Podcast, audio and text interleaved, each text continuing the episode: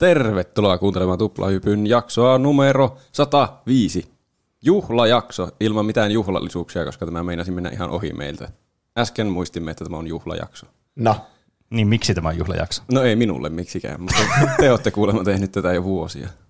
niin kaksi vuotta tuli täyteen. Mun mielestä se on 16.10. kun julkaistiin ensimmäinen jakso. Mm. Kyllä, Ja milloinhan me nauhoitettiin se? Ehkä viikko ennen sitä tai jotain. tyyliin. Niin, Kyllä. Onneksi olkoon. kiitos. Tämä on niin nyt niin hieno, hieno juhlallisuuden hetki, että kyllähän tähän pitää vielä saada uploadit. No niin. Älkää se nyt. no niin, rauhoitukaa jo. Normaali jakso, Niin, mutta hyvä sellainen. jatketaan siitä, mihin jäimme. Tuplahyppy-podcasti on podcasti, jossa on aina yleensä tiistaisin kaksi aihetta, ja ne aiheet liittyvät musiikkiin ja elokuviin ja peleihin ja popkulttuurin ilmiöihin jostain viime vuosikymmeniltä näihin vuosikymmeniin, joskus pidemmällekin. Tänään on myös kaksi aihetta. Hei, täällä on juontaja. Minä olen Roope juontaja. tuossa, on myös, tuossa on myös Pene juontaja. Eh, Hei, Roope. Sekä myös Juuso juontaja. Hei kaikki. M- Missä järjestyksessä mä nyt teen? En mä voi enää sanoa niitä, mitä mä sanoin jo. Tänäänkin meillä on kaksi aihetta. Toinen aihe liittyy, Juuso on valmistellut, tai no, valmistellut keskustelua pelottavista lapsuuden ohjelmatyypeistä. Kyllä. Siinä on viikon kysymyksenäkin ollut niitä traumatisoimpia lastenohjelmia, ja niitä käydään läpi. Ja tulossa myös top 5 pelottavimmat lastenohjelmien hahmot. No niin, Ah, tuleeko se taas semmoinen tuplahyppi virallinen ränkkäys? Kyllä, top Ai vitsi. 5. Mahtavaa. Itse asiassa mä itse päätin ne. Okei. Okay. Juuson virallinen hyvin lista. sopivaa. ne. Sitä ennen kuitenkin mennään ö, Peneen aiheeseen, joka on ihan hauska peli. Mikä se on? Kyllä. Äh, tänään puhutaan sellaisestakin pelistä kuin The Stanley Parable. Eli tälle suomalle tästä Stanley Parable. Niin, jos tuosta ei ymmärrä tuosta sun hienosta lausumisesta. Niin. Ja tämä aihe mulla tuli sen takia mieleen, koska alkaa lähestymään tämä... No t- tässä pelissä on siis tämmöinen achievement, aloitetaan nyt tästä, joka siis on, että älä pelaa tätä peliä viiteen vuoteen. Mm. Ja se alkaa lähestymään se viisi vuotta. Mä tarkistin sen, kyllä se on vasta ensi vuoden puolella, mutta close enough. ne. Ja muutenkin tämmöinen tosi kiinnostava peli, että ajattelisit tästä puhua ja pureutua sitten tähän. Ja tästä on tosiaan sitten semmoinen juttu niille, jotka ei ole pelannut tätä, mutta olisi kiinnostuneita pelaamaan, niin suosittelen ensin itse pelaamaan tämän, koska tämä ei ole tosiaankaan pitkä peli. Että sinne ei mene niin muutama tuntia pidempään tässä pelissä. Mm. Niin, jos niin. Ei kaikkia loppuja välttämättä löydä Niin, kovin kyllä. äkkiä, mutta useimmat. Tästä saa sen niin kuin pääpelikokemuksen siinä muutamassa tunnissa ihan hyvin. Joo. Että suosittelen kyllä ehdottomasti pelaamaan, koska me tietysti puhutaan myös näistä lopuista ja vähän millainen tämä peli on, niin se voi ehkä olla joillekin semmoinen spoileri sitten. Mutta mennään nyt sitten äh, tämän paprikan jälkeen, joka on varmaan keltainen paprika tässä tapauksessa, niin, niin No asian joo. ytimeen. Eli The Stanley Parable on tämmöinen äh, vuonna 2011 alun perin ilmestynyt, niin first person tämmöinen walking simulator kautta putslepeli. Ja mainittakoon tässä, että ensimmäinen walking simulator-peli, mitä mä oon pelannut koskaan. Oli varmaan ekoja. En mä ainakaan edes miettinyt, että tämä on Walking Simulator. Tämä on vähän semmoinen omalaatuisen Niin, peli. kyllä. En mäkään ajatellut tätä semmoisena. Mutta eihän tässä pelissä voi tehdä mitään muuta kuin kävellä ja sitten äh, niinku käyttää use-nappulaa. Niin. Niin. Tässä voisi hypätä tässä pelissä, joten tämä on niinku todellakin walking simulator. Pystyykö se mennä kyykkyyn? Pystyy. Okei. yes. Ja tämä, kuten moni muukin niin kuin peli, mistä me ollaan alun perin puhuttu täällä, niin lähti alun perin modiina liikenteeseen. Eli Half-Life 2 modi on kyseessä.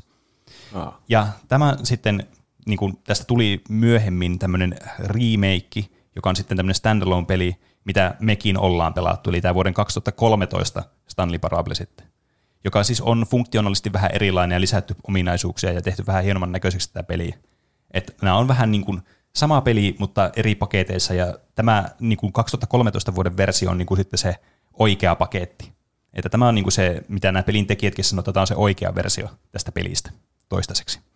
Niin kunnes tulee joku uuden, uusien konsoleiden versio. Niin, ensi vuonna on luvattu. Niin. Mä ehkä pelasin, mä alkoin miettiä, että mä varmaan pelasin tää silloin 2013, kun tää tuli tää uusi. Mm. Mä pelasin tätä ihan vasta. Niin, ja mä pelasin tätä silloin neljä ja puoli vuotta sitten, Niin kuin mm. Steamista näin sen tänään. Mulla on vielä siihen viiden vuoden achievementia aika paljon aikaa. Mm. Näin on, mutta kyllä se sieltä lopulta tulee. Mm. Ja tämä peli niin kuin täysin perustuu niin kuin tämmöiseen pelaajan valintoihin, mitä pelaaja tekee tässä ja päättää tehdä ja päättää olla tekemättä. Että tämä on, niin tämä on tämmöinen tosi jollakin tavalla semmoinen psykologinen peli, että tässä niin kuin, sun ainut niin kuin, tapa, millä sä voit niin kuin, tehdä mitään tällä maailmalla, niin on tehdä tämmöisiä valintoja, jotka sitten perustuu tähän niin kuin, tämän pelin tärkeiseen elementtiin, eli tähän kertojaan. Eli sä voit tehdä näitä asioita kertojan mukaan tai sitten sitä vastaan. Eli sulla on kuitenkin itselläsi oikeus tehdä mitä sä haluat siellä, mutta tämä kertoja sitten on siinä koko ajan kuitenkin mukana tässä pelissä. Ja tämä peli sai alkunsa siitä, kun tämä pelintekijä David Vreden niin inspiroitui näistä niin kuin, tuon ajan semmoista hienoista niin kuin, tota noin, niin, tarinapohjaisista peleistä. Kuten Bioshock. Kuten Bioshock. Right. Ja Metal Gear Solid ja Half-Life 2 ja Portal esimerkiksi. Et mm. Tosi tämmöisiä hienoja tarinan kerronnaltaan. Ja halusi nimenomaan niin kuin, tehdä pelin, joka niin kuin, perustuu tähän tarinan kerrontaan sitten, ja se tarina on se niin kuin, tässä keskiössä. Tässä on paljon kyllä jotenkin portal-fiiliksiä. Mm, niin on. Sen kyllä huomaa, että tässä on niin kuin paljon revitty niin. niin siitä iloa kyllä irti.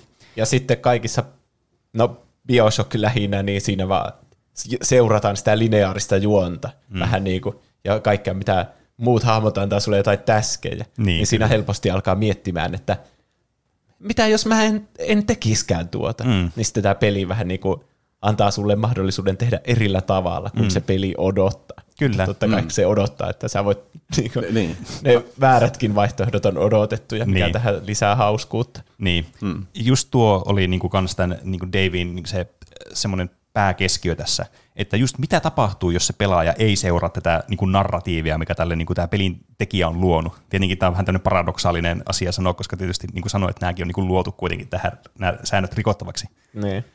Mutta joka tapauksessa tämä lähti tästä liikenteeseen tämä peli. Ja kans iso tärkeä faktori oli niin kuin hämmentää tätä pelaajaa mahdollisimman paljon ja tehdä jokaista tilanteesta mahdollisimman kummallinen jollakin tasolla. Ja siinä tämä peli kyllä onnistuu mun mielestä tosi hienosti. Olin kyllä hämmentynyt, kun pelasin. Mm. Paljon olin hämmentynyt. Niin. Ja tämä niinku pelin sielu on mun mielestä tässä, että tässä on tämä kertoja mukana. Kevin Brighting, joka siis on niinku, jos tämä peli ilman tätä kertoja ei olisi niinku yhtään mitään. Tässä ei olisi mitään sisältöä ilman tätä kertoja. Niin. Sä vaan harhailisit jonnekin tosi outoihin huoneisiin. Niin, niin. kyllä. Ja tämä kertoja on niin kuin joka tilanteessa mukana ja sitten tämä peli niin kuin etenee sillä tavalla, että se vähän niin kuin yrittää kertoa läpi, että mitä sinä pelaajana tai tämä Stanley, jolla on tämä pelattava hahmo, niin tekee seuraavana. Että se yrittää niin kuin aina koko ajan suunnata tätä Stanleytä tekemään tiettyjä asioita. Eli siis tätä pelaajaa siis toisaalta. Mm.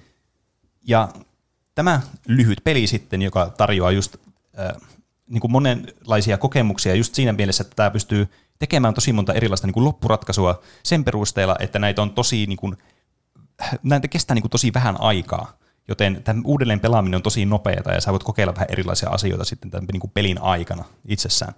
Niin se on myös semmoinen faktori, joka niin kuin on tosi tärkeässä osassa, että ei ole semmoinen, että tämä peli kestäisi vetää läpi normaalisti joku kaksi tuntia ja sitten sillä ihan loppupäässä olisi jotakin valintoja, mitä voit eri tavalla ja joutuisi käyttää monia kymmeniä tuntia, että sä voisit nähdä, että mitä tapahtuu sitten seuraavaksi. Mm. Niin. Kauanko se yksi playthrough kestää suunnille?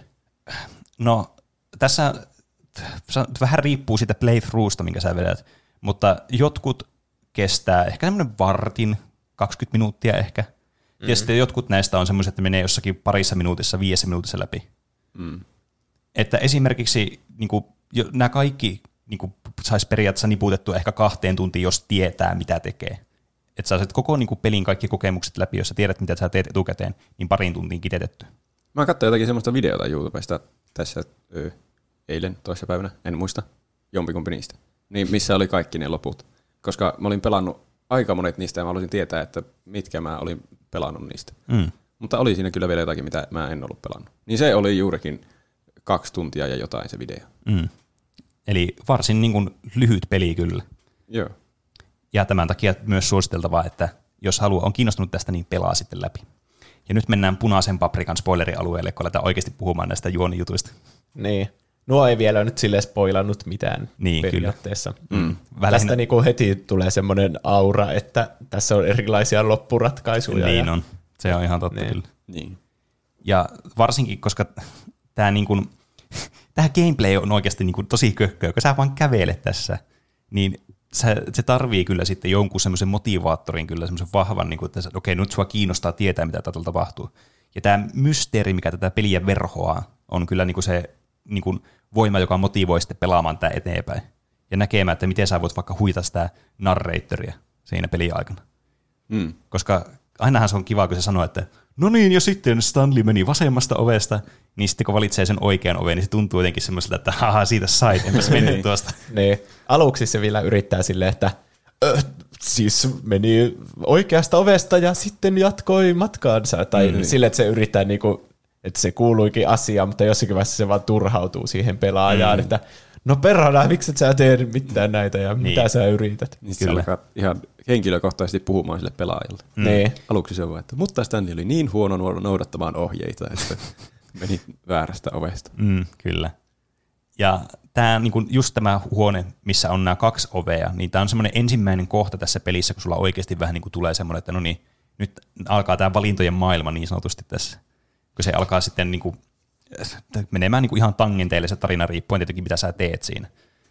Mutta näitä tosiaan näitä loppuratkaisuja tässä pelissä on, jos mä laskin oikein, niin 18 erilaista. Ja mä voin ainakin sanoa, että mä en ole näitä itse kokenut näitä kaikkia, niin kuin, että mä olisin pelannut kaikki nämä läpi. Mutta sitten kun mä katsoin myös tämmöisen samanlaisen niin kuin listauksen näistä mm. lopuista, niin muistu kyllä niin kuin, suurin osa näistä, ei kaikki, mutta niin kuin iso osa tuli mieleen näistä, että tämä oli vetänyt tällä tavalla tämän peli. Joo. joo. Mäkin olin ehkä vetänyt, jos niitä 18 oli yhteensä, niin joku reilu 10 ehkä. Ja Mm. sitten siinä, ne oli justiin niitä sen videon viimeisenä justiin selvästi ne vaikeimmat, mitkä ei tavallaan mene sillä normaali järjellä. Niin, Että niinkö valitsee jokaisesta vaihtoehdosta vaan jommankumman vaihtoehdon, mikä annetaan. Mm. Vai että siellä oli semmoisia, missä pitää alkaa niinkö menemään takaisinkin päin, mitä mä en ollut Niin. niin. tajunnut yhtään. jep, kyllä. Mm. Joo, ainakin musta tuntuu, että mulla meni itsellä ne Minecraft- ja Portal-jutut ohi. Mm, Mä kyllä. pääsin niihin ihan itse kyllä. Okei. En muista yhtään mistä. No, se on hyvä, koska me varmastikin käydään läpi ne tässä, että me saadaan sisältöä tästä pelistä. Mm. No niin. Eli aloitetaan tästä niinku ihan ensimmäisestä tavalla, mitä vetetään läpi. Eli tämä on niinku se NS-normaalein tapa vetää tämä peli läpi, josta saa achievementin, että pääset pelin läpi. Eli voisi pitää tämmöisenä oikeana loppuna sitten tätä. Eli tämä on siis semmoinen, että sä vaan meet tätä niinku matkaa pelkästään tämän narraattorin kanssa koko matkan läpi, sillä että sä niinku, tämä juoni on, menee, niinku, etenee täydellisesti sille, että sä seurat kaikkia ohjeita, mitä sulle annetaan, ja sä oot vaan tämmöinen marionetti, joka vaan menee siellä. Mm. Ja tietenkin tämä heittelee sitten aina niitä aina tämmöisiä piikkejä tämä narraattori, jos sä vähänkin oot hidas tai teet jonkun valinnan silleen, että sä vähän haluat katsoa, että mitä tuolla on, niin sitten se alkaa sulle, että no ei et mennyt sinne, kun menet nyt tuonne ja olet tyhmä, kun et saanut näitä juttuja tehtyä. Ja, Tässä on sama, sama kuin siinä portaalissa, niin se on hirveän ilkeä välillä se kertoja. Mm. Se niin kuin, kertojalla kertoo jotakin, että Stanley oli maailman typerin ihminen ja todella lihava tai jotakin. Jep. Mm. Ja tämä niinku, tässä niinku heti kun sä pelaat tämän tällä ekalla tavalla läpi, niin kun varmasti mä veikkaan, että melkein kaikki pelataan tälle, että sä niin seuraavaan tämän, niinku, tämän narrattorin ohjeita. Mm. niin tässä jo tulee jo heti semmoinen, että okei, tässä nyt on paljon tämmöistä mysteeriä tässä pelissä. Kun tämä etenee sillä tavalla, että sä menet tämmöisessä toimistossa, mä en muuten en hoksannut edes kertoa, että mikä, mistä tämä peli kertoo, niin tämä, mikä tämä miljöö on. Niin sä menet tämmöisessä toimistossa, ja kaikki muut työntekijät on kadonnut täältä toimistosta, ja sä lähdet ihmettelemään, että no mihin ne on mennyt. Ja sitten, kun sä seurat tämän narraattoria, niin päätyy, päätyy sitten niin kuin lopulta tämmöiseen niin kuin tämän ö, johtajan toimistoon, jossa sitten tämä narraattori sinulle ystävällisesti kertoo, että tässä on tämmöinen salainen PIN-koodi, minkä kun laitat tuohon, niin pääset tämmöiseen seuraavaan paikkaan sitten täällä. Eikö se ollut jotenkin, että Stanley onneksi tiesi PIN-koodin ja sitten se oli joku 3435. Mm. Kyllä, ja sitten jos sä, jos sä muistat sen ulkoa ja pistät sen, niin se ehtii kertoa, niin sitten se sanoo sulle että jotakin, että mutta Stanley oli aivan liian malttamaton, että olisi jaksanut kuunnella ohjeita, joten nyt pidetään tämmöinen pieni meditaatiohetki. ja sitten sun pitää vaan odottaa siinä, että sä rauhoitut ja sitten pääset jatkamaan sitä. sitten. Ne oli mun mielestä parhaita, tai paras asia on se pelissä nuo kertojan mm. niin vitsit. Niin on. Siis, Ja niitä löytyy uusia joka paikasta, jos tekee vähän erilaisia asioita. Mulla tulee aina mieleen se, missä voi olla siellä semmoisessa komerossa. Mm. Ja sitten se siellä alkaa turhautua, että täältä ei tule mitään secret endingiä tällä helvettiin täältä. Jep. Tuliko siitä sitten mitään Secret Endingiä? Mä en itse asiassa muista. Mä vaan muistan, että siellä pystyi olla joku kaksi tuntia ja sillä tuli koko ajan uusia laineja jostakin. Ah. ei, että ei ihan turhaa sä seisot täällä. No, mm. äh, jotta tämä selviää, niin joudutte kuuntelemaan koko tämän aiheen läpi, että tiedä missä vaiheessa tulee vastaus tähän kysymykseen. No niin. Mutta minä tiedän vastauksen tähän. Mutta joka tapauksessa, kun sä pistät tämän PIN-koodin tähän sitten tällä toimistossa niin, ja menet eteenpäin, niin sä huomaat, että tämä koko lafka alla on tämmöinen äh, mielikontrolli laite, laitos, jossa on sitten täynnä kaikkia näyttöjä niin kuin niistä toimiston työntekijöistä, jotka on numeroitu vain johonkin kolminumeroiseen numerosarjaan. Ja sitten sä voit tuhota sen mielikontrollilaitteen, pistää sen kokonaan pois päältä ja päästä pois tältä tästä laitoksesta sitten ja vapautua niin sanotusti. Mm. Tuo on kyllä ovela niin kuin tämän pelin teemojen kannalta. Mm. Että sä periaatteessa niin kuin, silloin, kun sulla ei ole vapaata tahtoa, niin sitten sä mukaan tuommoisen mielikontrollilaitteen sitten tuhoaa. Niin, kyllä. Se on niin. jotenkin tosi ristiriitasta. Mm, niin on. Ja sitten kun ei tottele sitä kertojaa, tai välillä kun totteleekin kertojaa, niin se peli oikein hieroo sulle naamaan sitä, että sä vaan painelet nappeja siinä koneella, niin kuin sulle sanotaan, niin kuin Stanleykin elämässä painelee niitä tietokoneen nappuloita, mitä sinne tulee Niin. tekstejä sinne ruudulle. Niin, kyllä. Ja tämä on sitten niinku tämmöinen aika just tämmöinen niinku tarinan kaari käy tässä läpi ja sä niinku vapaudut sitten täältä ja pääset tämmöiseen ihanan vuoristomaalaismaisemaan sitten. Ja sitten tämä peli alkaa alusta. Koska tämän pelin kanssa yksi tämmöinen niinku kantava teema on se, että tämä niinku resetöityy aina. Eli tämä niinku alkaa joka kerta niinku aina alusta. Ja joskus tavallaan ne edellisen niinku tavallaan pelikerran ns niin asiat niin kuin jatkuu sitten siihen seuraavaan pelikertaan. Eli sä oot tämmöisessä loopissa ja tämmöisessä, niin kuin, tämmöisessä niin kuin kiirastuleessa suorastaan tässä. Hmm. Mikähän merkitys sillä on? Onko se, kuvastan, kuvastetaanko sillä sitä, että kuinka tylsää ja yksitoikkoista toimistotyöelämä on ja Niin, sitten niin. alkaa mielikuvitus harhailemaan tuolla. Mm. Mm. Ehkä se kuvaa normaali ihmisten semmoista oravan pyörää. Mm, Nee. kyllä. Se luulee, että pääsee jonkun loppuun, niin se alkaa vaan taas alusta aina. Mm, Niin. kyllä. Ja kun se Stanlinkin työ on joku, että sen pitää aina painaa nappia, kun ruudulle ilmestyy joku, Mm, tai joku mm. semmoinen tosi yksitoikkoinen. Niin. jep. Ja sitten kun sä teet sitä samaa, Mm, niin. niin. niin. tämä on kyllä hyvä peli. niin on. Seuraava lopetus on sellainen, että ö, sä yksinkertaisesti et vaan suostu lähtemään sun toimistohuoneesta, tästä kubiikkelista mihinkään. Tuo on semmoinen, mitä mä en tajunnut edes tehdä. Mm. Mä en, mä en tajunnut, että se oven voi laittaa kiinni siitä. Mä, Niin. aina siellä, mä yritin painella kaikkea siellä toimistossa, mutta sitten mä lopulta lähdin vaan ulos. Niin, kyllä. Ja tämä niin kuin mun mielestä kans tosi hauska asia tässä pelissä, eli tämä peli sanoo sulle, että nyt sun pitää poistua tästä huoneesta, tämä narraattori on koko ajan sitä mieltä, että sä että et nyt voi jää tänne. Niin jotenkin se on pelaajastakin tosi hauskaa vaan olla yhdessä pikkuhuoneessa, vaan koska sä teet vastoin, mitä sulle sanotaan. Niin. Niin. Tuo niinku laittaa miettimään tälleen pelejä ihan niinku laatikon ulkopuolelta, että miksi sä teet peleissä asioita ylipäätään. Niin, kyllä. Onko tämä se syy, miksi aina kaikissa open world-peleissä harhautuu vaan peiloilemaan ympäri ämpäri siellä, eikä koskaan vielä sitä niin kuin päätehtävää, kun sä, että sä haluat tehdä vastoin, kun sulle käsketään. Voi se olla joku auktoriteettiongelma. niin, kyllä.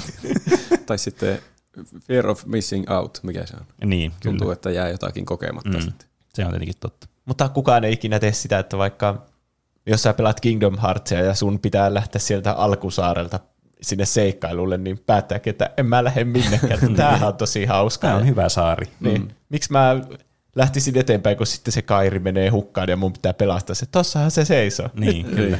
Vietetään hauskaa saarielämää. Niin, kyllä. Se on, Sekin on vaihtoehto. mm, mutta jostakin syystä pelaajat aina ajautuu sitten näille poluille, mitkä niillä on määrätty.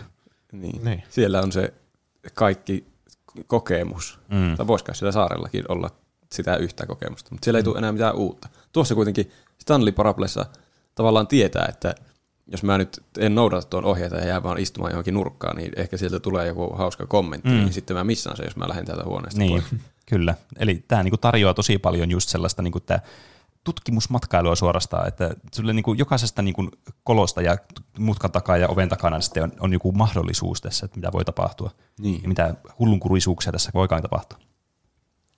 Seuraavaksi mennään tähän toiseen näistä varmasti tosi yleisistä lopuista, eli tämmöiseen, että kun sä meet tänne loppuun, tänne mielikontrollihuoneeseen, niin sulle tarjotaan vaihtoehto. Sulkea se kone tai pistää se kone päälle, eli ottaa hallinta tästä mielihallintakoneesta. Okei. Okay. Niin jos sä otat, sä päättelet tai haluat, niin kuin, että no niin, nyt minä kontrolloin tätä laitetta, niin sitten tämä kertoja päättää, että nyt sä teet kyllä huonosti tämän valinnan ja et noudattanut yhtään tätä mun tekemää hienoa tarinaa, niin se sitten pistää tämmöisen countdownin päälle ja tämmöinen uusi huone avautuu, jossa on ydinpommi, joka räjähtää kahden minuutin päästä. Ja sitten se huone on täynnä kaikkia namiikoita ja sun pitää yrittää estää se sun väistämätön kuolema siinä. Onko sitä mahdollista estää? Koska mä silloin kun mä pelasin, niin yritin löytää niitä. Siellä oli jotakin nappeja, niin 1, 2, 3, 4, 5. Mä niitä yritin painaa järjestyksessä hirveänä, mutta se ei mm. auttanut muistaakseni. Tai sitten mä en ehtinyt painaa niitä. Mm. Tiedättekö te, onko siitä mahdollista jotenkin selvitä? Pene? No, vastaus on ei. Okei, okay, no hyvä. Nämä napit ei tee yhtään mitään. Joo. Ne on vaan siellä semmoisena häiriönä sulle. Että sä niinku yrität mukaan, niinku, yrität vaikuttaa vielä tähän lopputulokseen, mutta tämä sun valinta on jo tehty ja tämä sun elämä on merkityksetöntä tämän kahden minuutin aikana. Niinhän se kertojakin minulle hoki sieltä, mutta en Niin. mä suostunut uskomaan sitä. Niin, kyllä.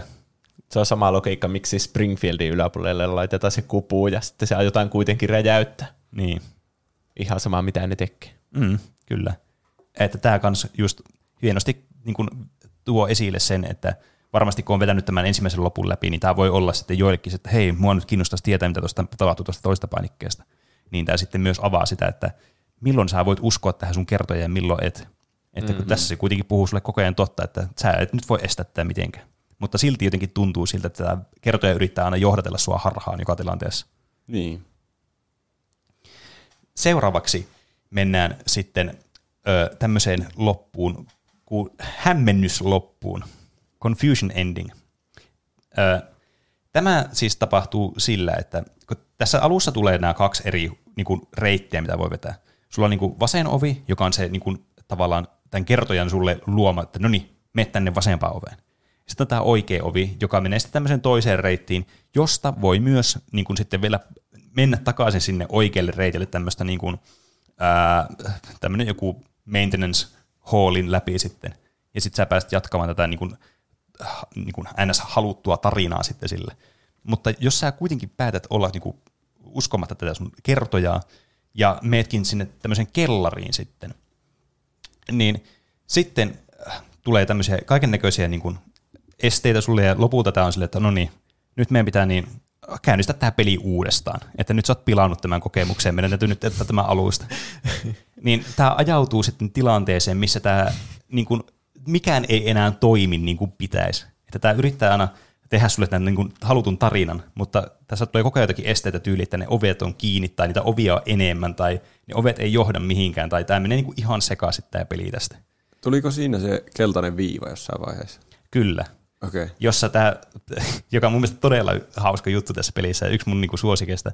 Eli sitten kun tää huomaa, että no niin, sä et tottele näitä ohjeita yhtään, sä et osaa nyt pelata yhtään tää, niin tehdään sulle tämmöinen mukava viiva, tämmöinen seikkailuviiva, mitä sä voit seurata sitten tänne loppuun asti. Ja sekin johdattaa sut ihan tangentille ja mihin sattuu ja ei niinku johdata yhtään mihinkään. Se Eli viiva ei meekään sinne oikeaan loppuratkaisuun. Niin, kyllä. Se meni Okei. hirveitä kiemuroita siellä seiniä ja kattoja pitkin se viiva. Jep. Ja lopulta tämä päätyy sitten siihen, että tässä tulee sitten tämmöinen, ö, mä en muista kuinka monta kertaa tämä resettaa tämä peli, joku 5-6 kertaa tyyliin, jonka jälkeen sulla tulee sitten tämmöinen huone, joka muistuttaa tosi paljon tätä huonetta, missä on niin nämä kaksi ovea, mutta ne on vähän erilaisia tämä huone. Ja sitten kun sä menet jommasta kummasta ovesta sisälle, niin nämä ovet, molemmat ovet menee samaan huoneeseen, missä on vaan tämmöinen konferenssihuone ja tämmöinen iso whiteboard, jolle on niinku tehty tämmöinen niinku joku slideshow juttu, jossa näkyy sitten tavallaan tämän koko Confusion Endingin tämmöinen niinku tarinan kaari kirjoitettuna ylös niinku johonkin niin tämmöiseen storyboardiin. Eli kaikki oli suunniteltua. Kyllä. Niin. Ja, ja se, miksi tämä myös hämmentää, niin tämä hämmentyy tämä kertoja tästä, että tämä niinku on mukaan suunniteltu, että se on nyt itse osa tätä tämmöistä niin marionettia. oli, se oli hauska kyllä. Tämä on myös hauska, tässä näkyy myös aika, että mitä sä oot kuluttanut tähän, niin kuin, tähän Confusion Endingiin, niin mä voisin kuvitella, että tätä voisi käyttää, jos haluaisi speedrunata tämän lopun, niin sitten pystyisi katsomaan niistä tästä kellosta sitten, että mikä tulos tuli. Aa. Se oli hauska siinä kanssa, kun siinä joku kohta oli, oliko se justiin tämän jälkeen, kun ne pääsee tai lopettaa sen pelin siellä huoneessa, niin siinä oli seuraava kohta joku, että kertoja menettää muistinsa kaikista edellisistä kerroista. Jep. niin sitten kun se alkaa se seuraava pelikerta, niin se alkaa vaan taas alusta se kerta. Niin. Se aluksi ollut, että ei, mä halua menettää muistia. Jep. Mä haluan muistaa tämän tarinan. Ja sitten se alkaa. Stanley oli työläinen toimistossa. Jep. Jestas. Tämä on siis kerta kaikkiaan loistava tämä, niinku, tämä dialogi, mitä tällä on tällä narratorilla. Ja niinku, jotenkin tuntuu, että nämä kaikki eri loput jotenkin niinku, on, että se niinku, tämä kertoo jotenkin erityylinen joka kerta, että se on niinku eri persona suorastaan, kun se selittää näitä tarinoita. Mm. Että tässä se on suorastaan niinku, totte niinku kaveruksia jo suorastaan. niin. Ja sitten joissakin se vihaa sua yli kaiken, ja jossakin se toivoo, että sä et vihaisi sitä ja muita tämmöisiä. Mm. Niin tämä on jotenkin tosi niin kuin, niin kuin viehättävällä tavalla tehty tämä peli, että sä et niin kuin aina ole niin kuin periaatteessa sitä niin kuin kertoja vastaan joka tilanteessa, kun sä joskus sympatisoit sitten tätäkin. Mm. Niin jotkut ratkaisut voi tuntua sitten vähän niin kuin ns. vääriltä. Mutta sitten tässä on myös äh, olemassa niitä muitakin loppuja, joihin mennään nyt tässä seuraavaksi. Miksi mä, Luulin, että me tehtiin tätä koko ajan. mä haluaisin vaan hämmentää teitä tällä. Eikö se kertoja, eikö sekin hoe koko ajan, että se haluaa jotenkin tehdä vaan hyvän tarinan? Niin, kyllä. siinä koko tarkoituksena on vaan niin, tarina. Mm, jep. Ja sitten ne kaikki loput on vaan jotenkin tarinoita. Mm, Silläkin on varmasti joku merkitys. mm, kyllä. Tämä on tämmöinen tarinan kertoja, tämä Niin. kertoja. Niin. Voisi kuvitella, että siinä on joku tarkoitus. Niin. Toinen ö, tapa mennä ihan mennä tangentille tässä niin on niin tämmöinen insanity ending, missä sä alat miettimään omaa tarkoitusta tämän pelin tarkoitusta. Koska jos sä me jatkat tätä normaalipolkua, että kun sä oot menossa sinne toimistoon, niin tässä tulee tämmöiset portaat, mitä sä voit mennä ylös sinne toimistoon. Ja sitten tässä on tämmöiset portaat alaspäin myös. Niin jos sä meet sinne kellariin näitä portaita pitkin, niin sä päädyt sitten tämmöiselle niin kuin jonnekin tämmöiselle kellarikelloksille ja siinä on jotakin tämmöisiä niin kuin käytäviä tulee. Ja sä alat huomaamaan, että oh shit, että tämä on tää koko ajan tämä luuppaa tämä samaa käytävä tässä uudelleen ja uudelleen ja uudelleen. Ja sitten tämä kertoja niin kuin yrittää selventää sun sielun maisemaa sitten, että kun tuntuu, että eihän tämä voi olla todellista, että tämän täytyy olla unta. Se on niinku PT. Mm, kyllä. Mm. Mutta huomattavasti vähemmän pelottavampi.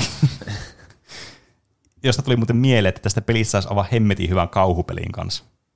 Mm. Jos muuttaisi tämän tunnelman ihan erilaiseksi, kun tämä on niin jotenkin semmoinen niin mysteerin verhoama tämä koko laitos, missä sä oot. On tässä joissakin niissä tarinoissa aika ahistava olo tai semmoinen Mm. jotenkin jännittynyt. Niin. Niin.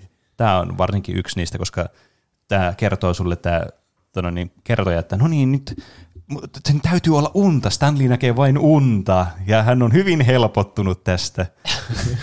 ja sitten sä alat nä- lentämään siellä ja näkemään tähtiä, mutta kuitenkin tämä uni ei koskaan lopu ja sitten tämä kertoja alkaa menemään itsekin jo ihan, että lopu jo, lopu jo. ja Stanley sulki silmänsä ja heräsi. Ja sitten tulee sellainen pitkä fade to black, ja sitten kun sä avaat sun silmät, niin sä samassa paikassa, missä sä äsken olit.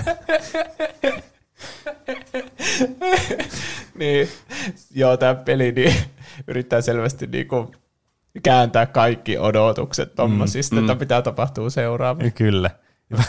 Ja seuraavan kerran, kun tämä feidaa taas mustaan, niin sitten tämä kertoja alkaa kertomaan jonkun naisen elämästä sitten. Sä oot silleen, Ai, niin ahaa, tässä oli se. nyt tapahtuu jotain jännittävää. Ja sitten seuraava asia, mitä sä näet, niin tämä on kuvattu niin kuin ylhäältä päin, kun nainen katsoo, kun maassa on semmoinen ruumis vaan siinä, joka on tämä Stanley ruumis. Ja sitten tämä kertoo tämä narraattori, että ja tämä nainen mietti, kuinka onkaan ihanaa, kun hän ei ole hullu kuin tämä mies.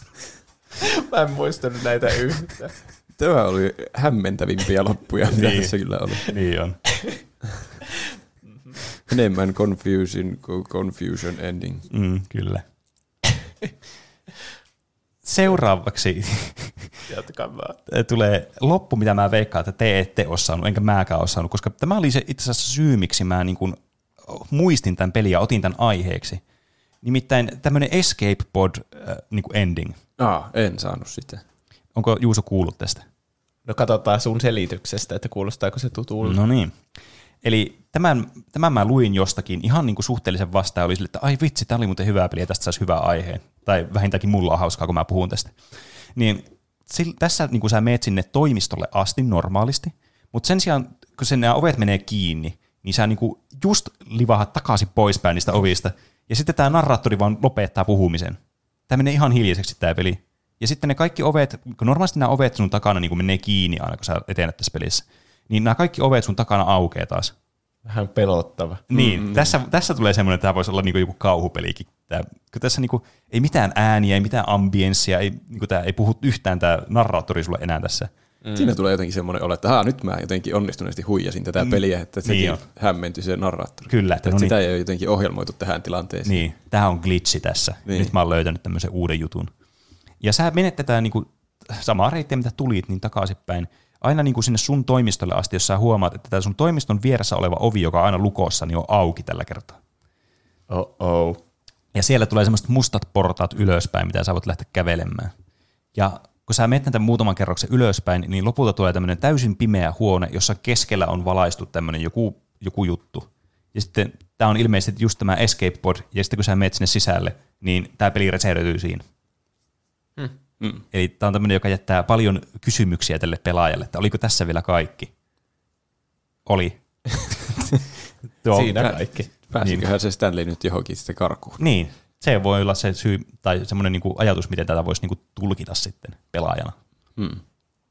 Tuosta aukeaa niin paljon ovia silleen, niin kuin, että mit, onko joku testannut vaikka, että menee ne portaat ylös sinne escape luo ja sitten menee takaisin niin, sinne, a, sinne niin toiseen päähän asti, tai menee mm. vaikka sinne confusion ending reittiä tai jotain niin. semmoista. Siis tämä on just se niin kuin, niin kuin tosi hyvä puoli tässä pelissä, että just tämmöinen niin kuin tosi kummallisen tuntunen loppuratkaisu, mikä tuntuu siltä, että pelaaja huijaa tätä peliä nyt niin kuin, ah, niin kuin aktiivisesti. Mm. Niin saa just mielikuvituksen hyrräämättä, mitä kaikkea tässä pelissä voi tehdä, ja tekee tästä niin mielenkiintoisen pelattavaa sitten. Mm. Se olisi hyvä, kun siinä tossakin lopussa se jotenkin yllättäisi se kertaisut jotenkin, että bö, minä olinkin koko ajan täällä. niin.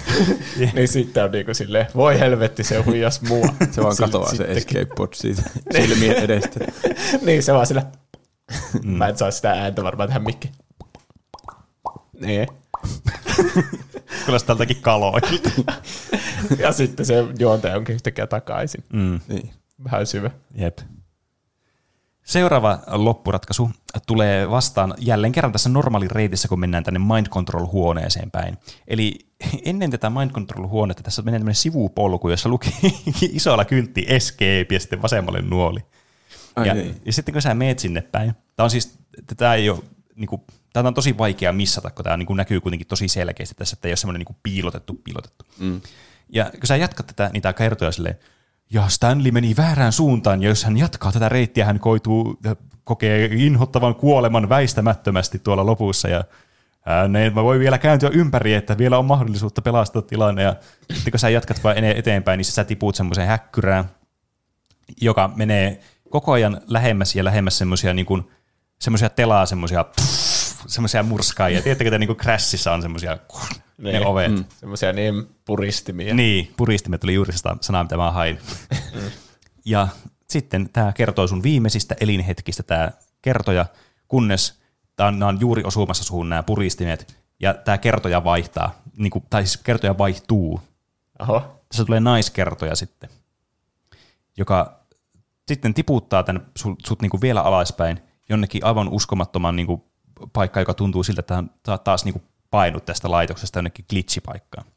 Kunnes huomaat, että pääsikin tämmöiseen niin kuin, äh, Devi-museoon, eli tämmöiseen, mitä monessa pelissä, ainakin ennen oli tapana olla niin kuin easter eggeenä, että sä pystyt jollakin tavalla pääsemään tämmöiseen niin kuin normaalin pelialueen ulkopuolella olevaan paikkaan, jossa oli tehty tämmöinen Devi-museo, missä on kaikkea niin kuin, vaikka proppeja ja ääniefektejä tai e- muita efektejä, missä niin kerrotaan sitä pelin tekemisestä, mitä ne on tehnyt nämä mm. devaajat mm. niin sä pääset tämmöiseen, oikein niin kuin näyttää tämmöistä hienolta niin kuin kreikkalaiselta temppeliltä suorasta. Ja ja. tämä naiskertoja selittää sulle, että miten, miten turhaa jotakin sun on, että sä oot tehnyt jotain huonoja valintoja tai jotain, en mä oikein muista edes, mitä se sanoo, mutta jotakin se mussuttaa sulle menemään, että voit vielä sulkea peliin, että pääset tästä oravan pyörästä, kun vain painat kuittia menusta tai jotain tuommoista. Että se yrittää saada sut lopettamaan tämän pelin. Mutta mm. ethän sä sitä tee. No ei tietenkään. Mm vaan sitten kun sä oot käynyt tämän museon läpi, sä panet semmoista isoa, isoa punaista nappia, koska ne punaiset napit on semmoisia kivoja asioita, mitä painaa. Ja haluan tähän väliin sanoa, että tässä pelissä on tosi miellyttävät napit. niin, niin semmoisia, että niitä haluaisi, painaa. Niin, niin haluaisi itse painaa niitä sille oikeasti. No justiinsa niitä itse tuhonappeja, Joo, Joo, just. isoja ja Niin. punaisia. Ja Kyllä. Eka sä otat siitä sen kannen ja sitten nyrkillä oikein. Jep. Mutta näyttää semmoiselta, että niitä olisi sellainen helppo painaa. Ei tarvitse sillä niin että se, se olisi jotenkin pois jengoilta tai sitä tarvitsisi voimalla painaa, vaan sillä bup, Niin. sitten se menee sinne pohjaan. Ja sitä kuuluu joku tosi kiva ääni ja se jotenkin mukavan pyöreä sun käsille se. Niin. ihan, ihan nappeja. Jep. Mm. Niin sitten kun sä painat tätä nappia, niin sitä tulee nämä puristimet sieltä taas sieltä sivuista ja huomaat, että kuolet sitten kuitenkin tässä lopusta ja peli alkaa sitten alusta. Mm. niin se aina menee. Niin, kyllä. Mitä siellä, mä muistan, että mä pääsin sinne museoon, missä oli niitä kaikkia pelikehitysjuttuja. Mm. Mutta sitten mulla kaatui se peli. Siellä oli joku paikka, mistä olisi niin tullut joku loppu. Mutta mä en päässyt sinne asti, kun mulla kaatui siellä museossa peli ennen sitä. Ja sitten mä en tainnut mennä sinne uudestaan. Mä eksyin johonkin toiseen loppuun sitten seuraavalla pelikerralla. Niin. Se, niin. Se, en osaa kyllä sanoa. Mikä, siellä oli joku, mä en muista mikä se oli. Se oli siinä videossakin, mutta en muista siitäkään mikä se oli. Tuo Ei on ole niinku- oma keksimä. Mm. Tuo on ainakin ainut loppu, mikä mä tiedän tuosta Devaus-museosta. Joo. Mä luotan sun sanaan. Se on hyvä, että jonkun, tällä kertaa narraattoriin luotetaan tosi hyvin. Mm. Hetkinen. Eli nyt sitten, kun ollaan menty monesti nyt näihin va- tähän vasempaan oveen, mikä on tämä, miten tämä narraattori aina sanoo sulle, että mennään tuonne päin, niin nyt mennään oikealle päin. Nyt ei uskota sitä narraattoria. Ja kun se yrittää vielä sanoa sulle, että no niin, me ei vielä tästä pääsee vielä sinne oikeaan polkuun, niin ei mennä sinnekään. Niin päädytään tämmöiseen varastoon, tämmöiseen isoon halliin, jossa on tämmöisellä isolla korokkeella. Ja täällä avautuu sitten aivan uusi mahdollisuuksien maailma. Muun muassa tässä sulla on mahdollisuus hypätä alas ja kuolla. Niin, joo, sen mä tein. Mm.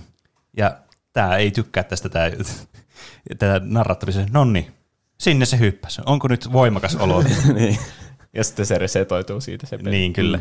Mm. Ja, mi- ja sitten tässä on vieressä tämmöinen niin kuin, äh, joku tämmöinen platformi, joka liikkuu, niin jos sä meet siihen platformiin ja sitten onkin sille, että no en mä halukaan mennä tänne, niin sitten se alkaa sanoa sulle, että "Tää on nössö. Se va- varmasti voisi hypätä tuonne alas ilman, että sulle kävisi yhtään mitään.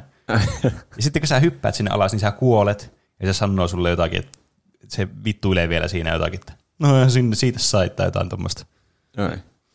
Mutta jos sä meet tähän hissiin sitten, niin, niin sä pääset sitten uusiin jännittäviin paikkoihin, kun sä niin kun meet semmoista niin semmoiselle ylemmälle tasolle tällä hissillä, niin tämä narraattori alkaa sanomaan sulle, että sä et voi tehdä tätä, että sun pitää ajatella muita, ja sun pitää ajatella varsinkin sun vaimoa.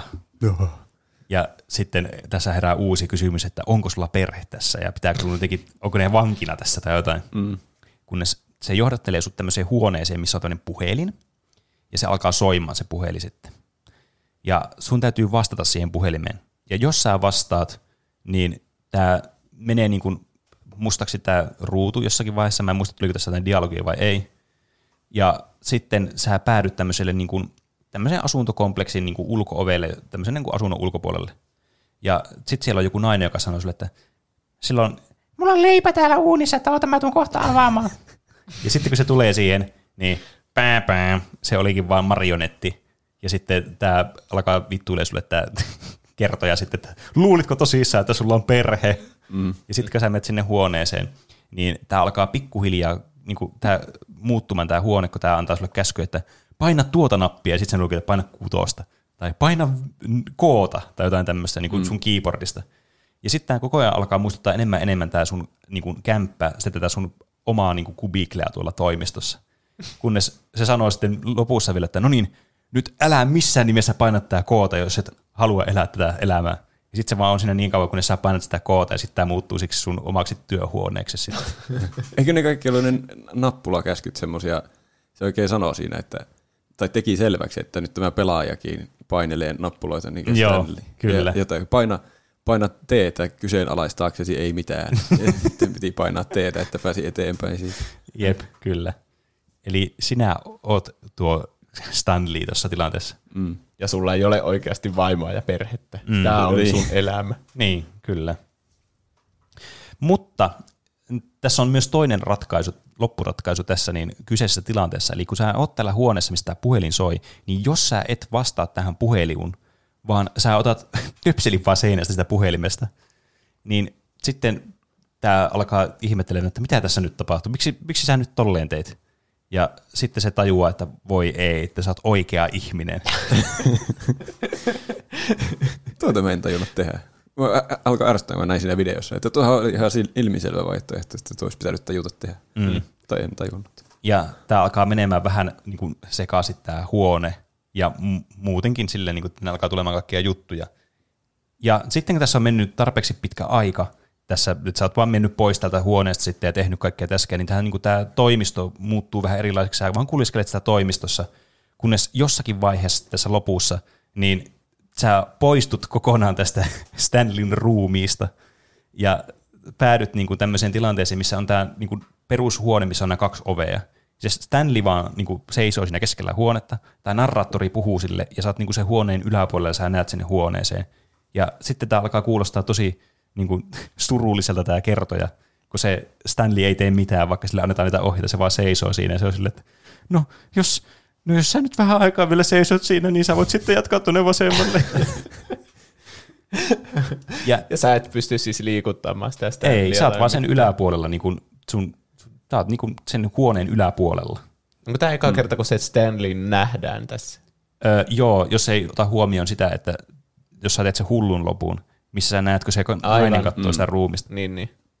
Niin kyllä, tämä on niinku semmoinen, mistä sä näet, näet, sille, että sä voit itse tehdä jotakin, niin sä näet Stanleyn ruumi. Tai siis kehon.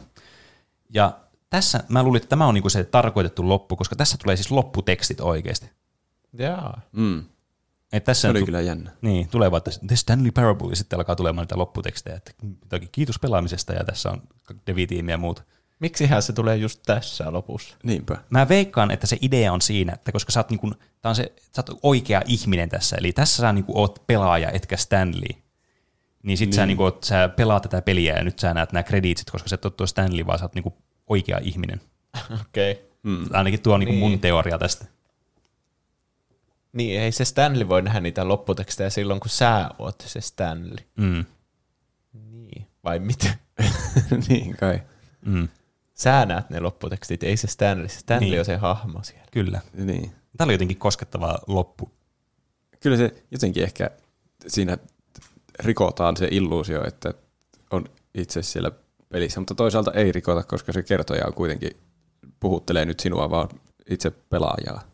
Mm. En Mut, tiedä. Mutta se tässä toisaalta tässä lopputekstin aikana puhuttelee sitä Stanleytä pelkästään, joka on vaan sinne seisoo niin. paikallaan.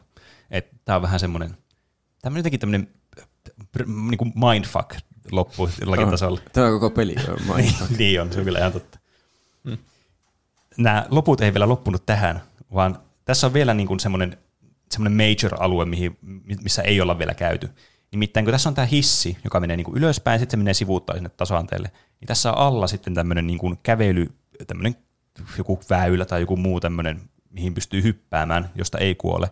Ja sä huomaat, että sillä on ovi auki vielä kaiken lisäksi, että on käytävä niin jos sä menet sinne, ja tämä alkaa sitten tämä kertoa sulle, että, että etkö sä usko mua ollenkaan, että me, et, sä et niin kuin, luota minuun yhtään, ja sitten takia, että no, mä, mä voin todistaa, että muun kannattaa nyt luottaa tässä, että tämä on nyt niin kuin, mä oon sun ystävä tässä tilanteessa. Niin sä päädyt taas tilanteeseen, jossa on kaksi ovea. Tässä toinen ovi on tämmöinen punainen ja toinen on sininen ovi. Jos sä valitset tämän punaisen oven, niin kuin tämä sanoo tämä kertoja sulle, niin sä päätyt sitten tämmöiseen niin kuin, huoneeseen, joka luuppaa hetken ja sitten päätet tämmöisen niin ovesta tällaisen platformille, jossa on tämmöinen avaruustausta ja hienoja värejä ja Ai niin, oli kimallusta. Ja tämä kertoja on sille, että täällä me voimme olla onnellisia yhdessä. niin se halusi jäädä se kertoja sinne ikuisiksi ajoiksi. Niin, ja se halusi, että Stanley jää kanssa sinne sen kanssa ikuisiksi ajoiksi. Niin. Mutta jos sä lähdet pois siitä platformilta, niin sä menet semmoiseen käytävään, missä lopussa tulee semmoinen huone, korkea huone, missä on portaat ylös ja sitten siellä on vaan semmoinen tasainen, mistä voi hypätä alas. Ja sitten jos sä menet sinne ylös, niin tää on silleen, ei, ei Stanley, älä tee sitä, et voi mennä, voi tehdä tätä itsellesi ja minulle. Ja sitten jos sä hyppäät alas, niin sä et kuole siitä. Ja se on silleen, uh, ihanaa, että selvisit tästä hengissä. Mennään nyt katsomaan noita tähtiä.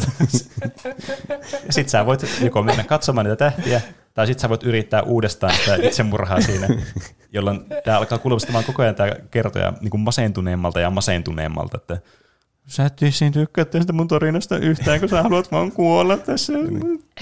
Älä vie tätä meiltä pois, tätä älä resetoi. Mennäänpä synkkiin niin, niin on. Mitä, se oli jotakin, että sä et niin paljon et halua olla täällä minun kanssa, että sä toistuvasti heittelet itseä alas tuommoisesta Niin. niin. itsemurhatasanteelta. niin, kyllä. Mm. Tässä tuli oikeasti surullinen fiilis tuossa niin Niin tuli. kertojan puolesta. Mä en halunnut tappaa itseäni siinä. Niin. Ja sitten tuleeko se, se loppuun vasta sitten, kun sä niin kun oot hypännyt tarpeeksi monesti Joo, alas. ja kuolet siinä, niin mm. sitten se feidaa taas mustaa ja sitten se peli alkaa alusta ja se ei, kertoja ei muista enää mitään.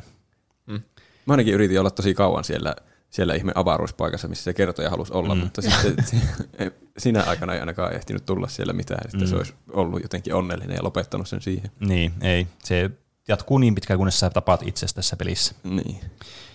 Mutta jos sä valitset tuon punaisen oven sijasta sinisen oven, niin tämä tämä kertoja heittää sut takaisin siihen huoneesta, että ei, ei, ei, että nyt, nyt me päästiin väärällä jalalla liikenteeseen tässä. Meepä nyt tuonne punaiseen oveen. ja se on, sit sä menet uudestaan sinne sinisen oveen, niin se heivaa sut takaisin sinne, ja se oikein laittaa semmoisia isoja neonkylttejä ja muita, että nyt punainen ovi tässä, ja se on vielä piilotettu sininen ovi sun selän taakse, että et näe sitä ovea. niin jos sä päätät mennä sinne, niin sitten se on, on että nonni, no, mennään sitten sinne, ja sä päädyt semmoiseen huoneeseen, mikä on vaan tämmöinen niin kuin, äh, tiedättekö, semmoinen, niin kuin missä on tämmöinen tosi iso musta huone, jossa on pelkästään tämmöisiä niin devi-tekstuureja, eli tämmöisiä oransseja seiniä ja semmoisia harmaita platformeja.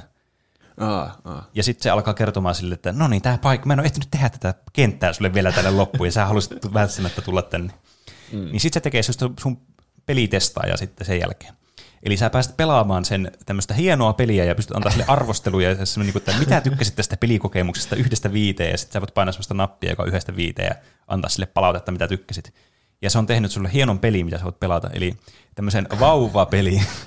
Aa, se on semmoinen se vauvapeli. jotenkin liekit siinä. Meneekö se vauva johonkin liekkeihin vai Joo. mitä Kyllä. siinä tapahtuu? Su- Sulle annetaan tehtävä. Sulla on tämmöinen vauva, joka on tämmöisessä, tämmöinen niinku laitettu kiinni vaan semmoiseen jotenkin kartonkiin ja sitten se kennee semmoista ju- mekaanista juttua pitkin kohti tämmöisiä liekkejä ja kuuluu semmoinen ääni vaan koko ajan siinä. Ja, mutta jos sä painat nappia, niin kuuluu semmoinen ja sitten se menee takaisin sinne alkuun se vauva. Se koko ajan liikkuu sinne liekkejä päin. Sun pitää estää, että se ei pääse sinne liekkeihin ja kuole. Mm. Sun pitää tehdä tämä neljä tuntia tämän kertojen mukaan. Okei. Okay. Tuleeko siitä jotakin, kun tekee sitä neljä tuntia? Minä en ainakaan jaksanut. Jos sä pelaat tätä peliä niin kuin on tarkoitettu, tai niin kuin kertoja on tarkoitettu, niin se aina tulee tsekkaamaan vartin välein, että no miten sulla menee tämä peli? Aa, sulla on hyvin edistynyt tämä peli. Ja sitten kun sä oot pelannut kaksi tuntia tätä, niin se sanoo, että ah, nyt mä tiedän mikä tästä puuttuu, mikä umf tästä puuttuu tästä pelistä. Tähän, tässä puuttuu koira, ja sitten siellä avautuu siellä se- seinästä avautuu semmoinen koira, joka on semmoisessa niin törpössä. Ja sitten että no niin, eli tämä koira nyt laskeutuu tänne piraaja altaaseen ja sun täytyy estää se painamalla tätä toista nappia. Ja se toinen nappi on vielä sille ärsyttävästi laitettu, niin kuin, sun pitää kävellä sivulle ja eteenpäin ja se on siellä kauempana se nappi. Se meni vielä vaikeammin. Niin. Ja sun pitää niitäkin painella koko ajan, että ne ei pääse sinne niin kuin, kuolemaan ne vauva ja koira. Jos se koira kuolee, niin sitten se vauvanappi ei enää toimi ja sä häviät pelin. Ai. Mutta jos sä jatka, jat, jat, jaksat jatkaa tätä neljä tuntia tätä peliä, etkä häviä tässä, niin tässä on loppuratkaisu. Ai. Nimittäin sulle tulee tämmöinen, että no niin, jos sä jatkat vielä tämän viimeiset hetket, niin sä koet valaistumisen tämmöisessä taiteellisessa projektissa, ja sitten kun sä pääset siihen, niin tulee tämmöinen valkoinen ruutu. Tai ensin kuuluu semmoinen ääni, ja sitten tulee tämmöinen valkoinen ruutu, jossa kuuluu semmoista jotakin New Age-musiikkia tai jotakin semmoista. Ja tulee vaan semmoisia inspiraationallisia tekstejä, että olet päässyt tänne taide taivaaseen ja jotain tällaista. Ja siinä tulee vaan semmoisia niinku, just jostakin inspirational quotes jostain Facebook-kanavasta, niin semmoisia tekstejä vaan näkyy että päästä johonkin tämän elämän jälkeen päästä johonkin niin taide taivaaseen ja jotain tällaista. Ja tässä on kaikista parasta vielä se, että tässä on tämmöinen musta palkki tässä ruudussa sun niin vasemmalla puolella, joka on siis koko ajan, se vielä peittää sitä tekstiä, että sun on vaikea lukea sitä. Ja tämä on siis bugi, tämä ei ole niinku tarkoitettu Ai feature jaa. tähän, mutta, Ai. mutta koska kaikki ajattelee, että tämä peli on niin taiteellinen, tämä on varmasti tarkoitettu tähän, niin se on vain jäänyt siihen ja kaikki luulee, että joo, ei tämä on ihan oikein, niin kuin kuuluukin olla tässä. Mm. Mutta tietysti ne, jotka on jaksanut pelata neljä tuntia, niin wow. Mutta toisaalta Joo. tämän voi voittaa cheat codella sille, että ne ei liiku se vauva ja se koira mihinkään. Että tähän loppuun voi päästä kyllä ilman makrojakin sitten, jos käyttää vain näitä koodeja. Se on hyvä, kun siitä on tehty vielä mahdollisimman ärsyttävää, että ne äänet on vielä tosi rasittavia Niin. niin. isolla. Että ja sitten napista kuuluu Mm, Tuo on hyvä esimerkki semmoista, että pelin tekeminen on helpompaa kuin pelin pelaaminen. niin mm. on.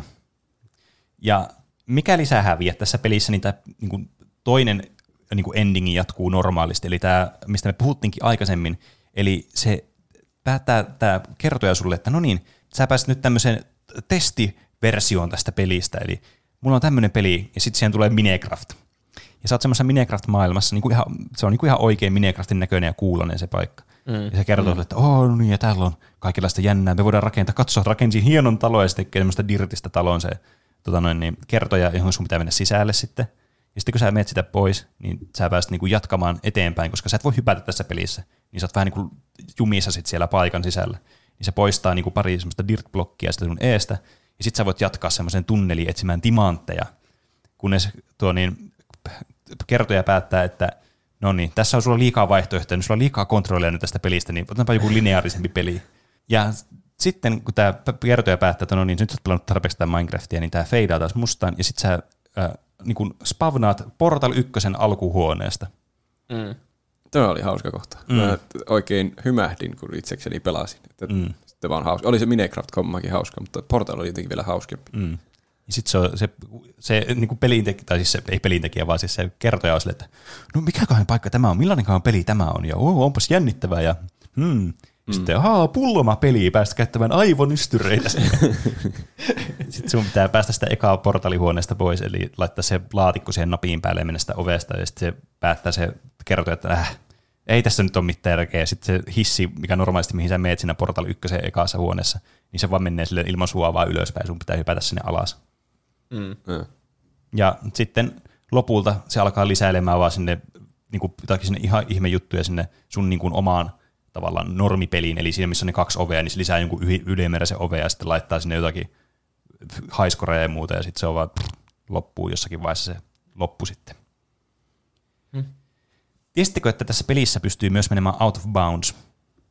Nyt, joo, nyt kun, tai jos se lasketaan out of boundsiksi, mutta siinä videossa se ainakin meni ikkunasta ulos. Mm. Onko se se? Joo, kyllä. Onko se suunniteltu vai epäsuunniteltu? Se on mun mielestä aivan nerokas.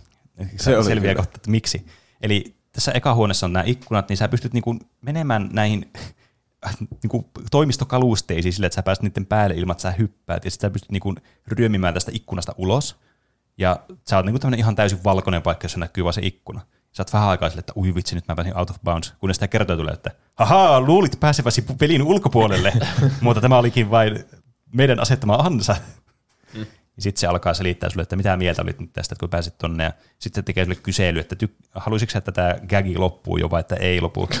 ja sitten siinä lukee yes ja no, ja se kestää, jos sä panat nouta, niin se kestää ihan hirveän kauan. Ja sitten se sanoo sulle vielä se, se kertoja, että niin tosiaan, nyt varmaan myös ihmettelee, että pitäisikö ensi kerralla, kun tämä peli resettaa, niin mennä tähän takaisin uudestaan ja panna tuota jees-nappulaa ja katsoa, mitä tapahtuu sitten. Mm. Ja sitten kun sä kuitenkin väistömaisesti teet niin, koska sä oot täysin ma- aivokontrolloitu, Se on hauska, kun niissä jokaisessa lopussa tulee aina tuo, kun pitää tehdä joku valinta, niin sitten on sillä no tämän jälkeen mä menen saman reitin ja siinä teen sen toisen niin, valinnan. kyllä. Ja sitten kun sä teet sen, niin sinne alkaa vaan soimaan joku kitaramusiikki, ja sä sanoit, että no, tässä me nyt ollaan sitten niin pitkään, kunnes sä painat vaan exittiä tästä. ja se, ei ole, se on siinä niin pitkään, kunnes sä resettaat sen peliin taas. Kunnon trollausta. Mm. Niin, kyllä. Näissä joskus käy silleen, kun sä pelaat tää peliä, niin kun sä menet tästä sun eka huoneesta ulos, niin tää on myös erilainen tää huone sitten.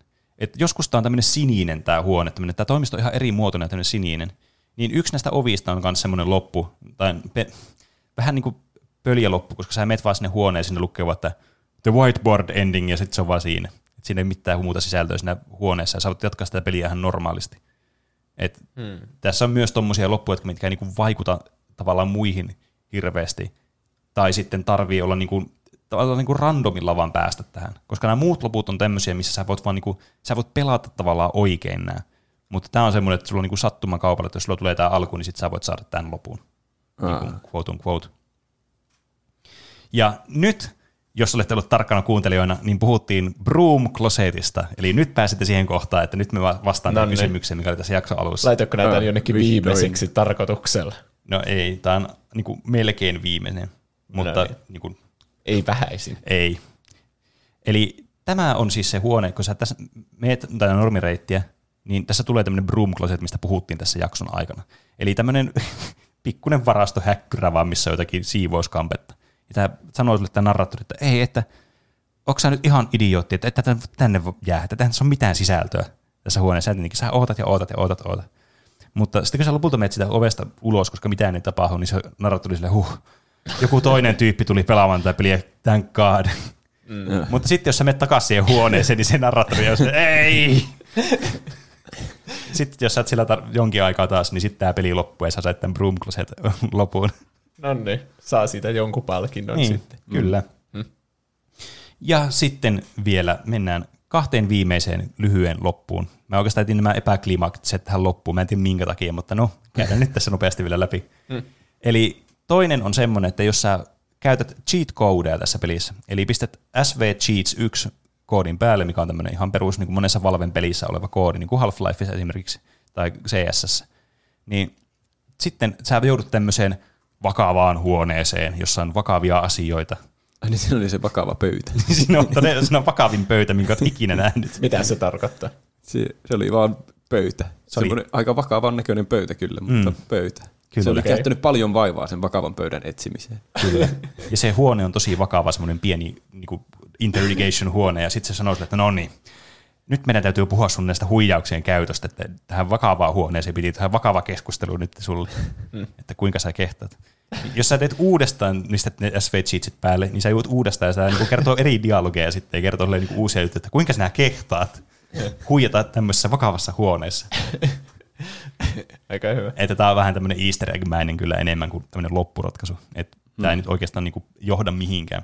Hmm. Mutta viimeinen loppu, minkä mä tähän nyt otin, on se, että kun pääsee ö, kulkemaan täällä toimistossa, niin moni, monien varmasti niin kuin jäi alussa, kun tätä pelastaa peliä, niin miettimään, että hmm, näissä tietokoneissa lukee jotakin. Että niissä on jotakin, että pitää painaa jotakin ja joku progress tulee ja näinhän ne edistyy sitten. Ja sitten aina kun sä löydät uuden tietokoneen, siinä on se sama progress bar, niin siltä, oh, täällä on varmasti niitä useampi, mitä pitää painaa näitä, ja tämä edistyy johonkin.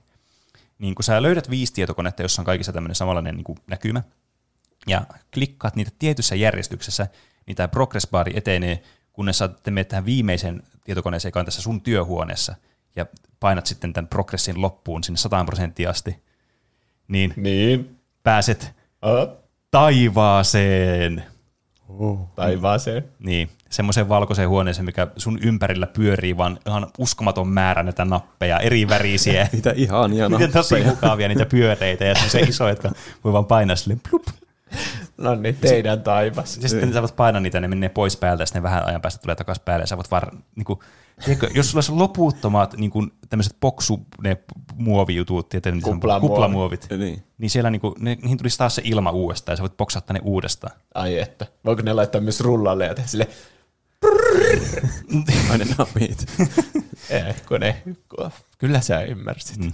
No tässä, jos, jos tätä voisi verrata mitenkään siihen, niin kyllä. Sitten kun sä oot ottanut pois sen kuplamuovin rullalta, niin, sit, niin se on taas uudet, Oo, mm, hyvä. uudet niin, tonne, niin, ilmat sisällä ja voit boksaatella niitä loputtomasti. Tähän mä en päässyt itse.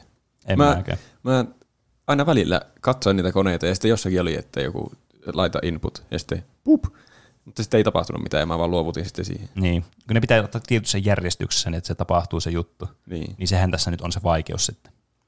Mutta tämä kuitenkin niin kuin hyvin mun mielestä kuvastaa, tämä, niin kuin mihin mä lopetin tämän peli, että, tai tämän kertomisen tästä pelistä. Että, että tämä on vaan tämmöinen todella hämmentävä peli. Mm. Mm. Hyvä tämmöinen kokeilu kyllä. Niin on. Tuo, se on hyvä, että se idea viedään niin kuin aivan äärimmilleen, niin kenenkään muun ei tarvitse enää ikinä tehdä tämmöistä niin. peliä. Kyllä. Niin. Mutta varmasti jotain ideoita voi saada, että miten niin kuin pelaaja, mitä se odottaa tekevänsä mm. tai mitä se käytännössä pelaaja voi tehdä. Niin, ja tämä käsikirjoitus on tosi hyvä tässä pelissä, ja tämä, varsinkin tämä, niin kuin, tämä kertoja ääninäyttely on niin kuin aivan täydellistä tähän. Sillä on täydellinen semmoinen brittikertoja ääni. Niin. Tämä on hieno peli, mutta mä en ole vieläkään täysin varma, mitä se niin yrittää kertoa niin. elämästä tai pelaamisesta niin suuremmassa mittakaavassa. Niin. Tai mikä se tarina siinä on. Niin. Ei siinä ole oikein, siinä on vaan monia tarinoita. Mm. Ehkä se kertoo, että kaikki on ihan randomia. Niin kai. Niin, me ollaan kaikki vaan eletään tämmöisessä oravan pyörässä, missä me seurataan muiden ohjeita, ja silloin kun me ei seurata muiden ohjeita, niin me tehdään kuitenkin asioita, jotka oli ennalta määrättyjä Niin. tai arvattuja. Millä ei ole oikeasti mitään merkitystä. Kaikki Niin. meidän valinnat perustuu vaan meidän aikaisempiin kokemuksiin ja biologiaan. Mm. Niin. Me, me ei voida tehdä mitään meidän omia valintoja. Vapaa tahto on illuusio.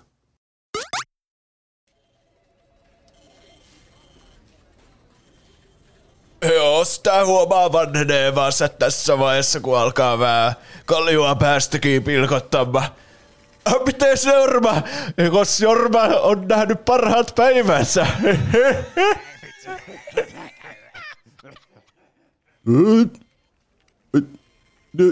niin kai, niin kai se on. Voi perse suti, miten tämä nyt voi? Kyllä tuo keksinyt jotakin parempaa. Käykö sinullekin aina näin? Kärsitkö sinäkin tilanteista, joihin keksisit paremman vastalauseen vasta tuntien tai päivien päästä? Nyt olemme kehittäneet sinulle juuri oikean tuotteen. Paskanmättään patentoitu Nokkelaaja. Kelaa aikaa taaksepäin, kun kelaat Nokkelan vastauksen vasta jälkeenpäin.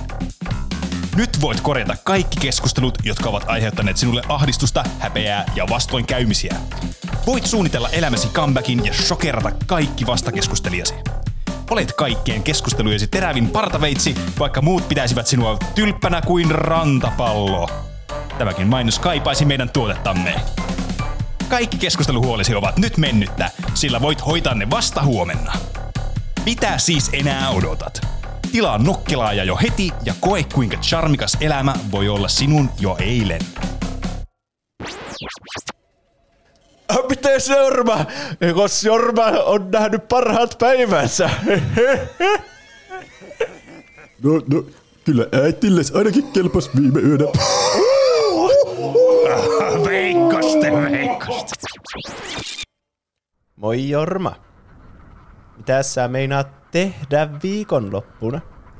Min, minäkö? Vi, viikon, ei, kai minä oikein mitään. Joo. No, katellaan sitten maanantaina. Niin, niin kai, kate, niin kai me katellaan.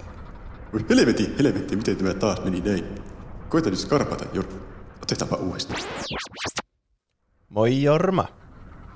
Mitä sä meinaat tehdä viikonloppuna? Sua. Oho, voi Jorma.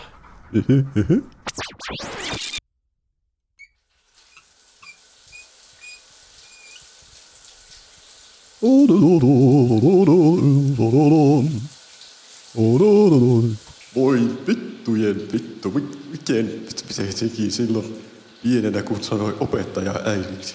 Voi sekin se, kun olisi mennyt paremmin. Musta olisi voinut tulla vaikka mitään. Mua kiusattiin vaikka kuinka kauan sen jälkeen. Seuraavaksi Jorma. Tulisitko tänne koko luokan eteen esittelemään itsesi? Joo, totta kai äiti on opettaja. Äiti! Mamman poika! Sano äidiksi. Mamman poika! Mamman poika! Mamman poika! Mamman poika! Mamman...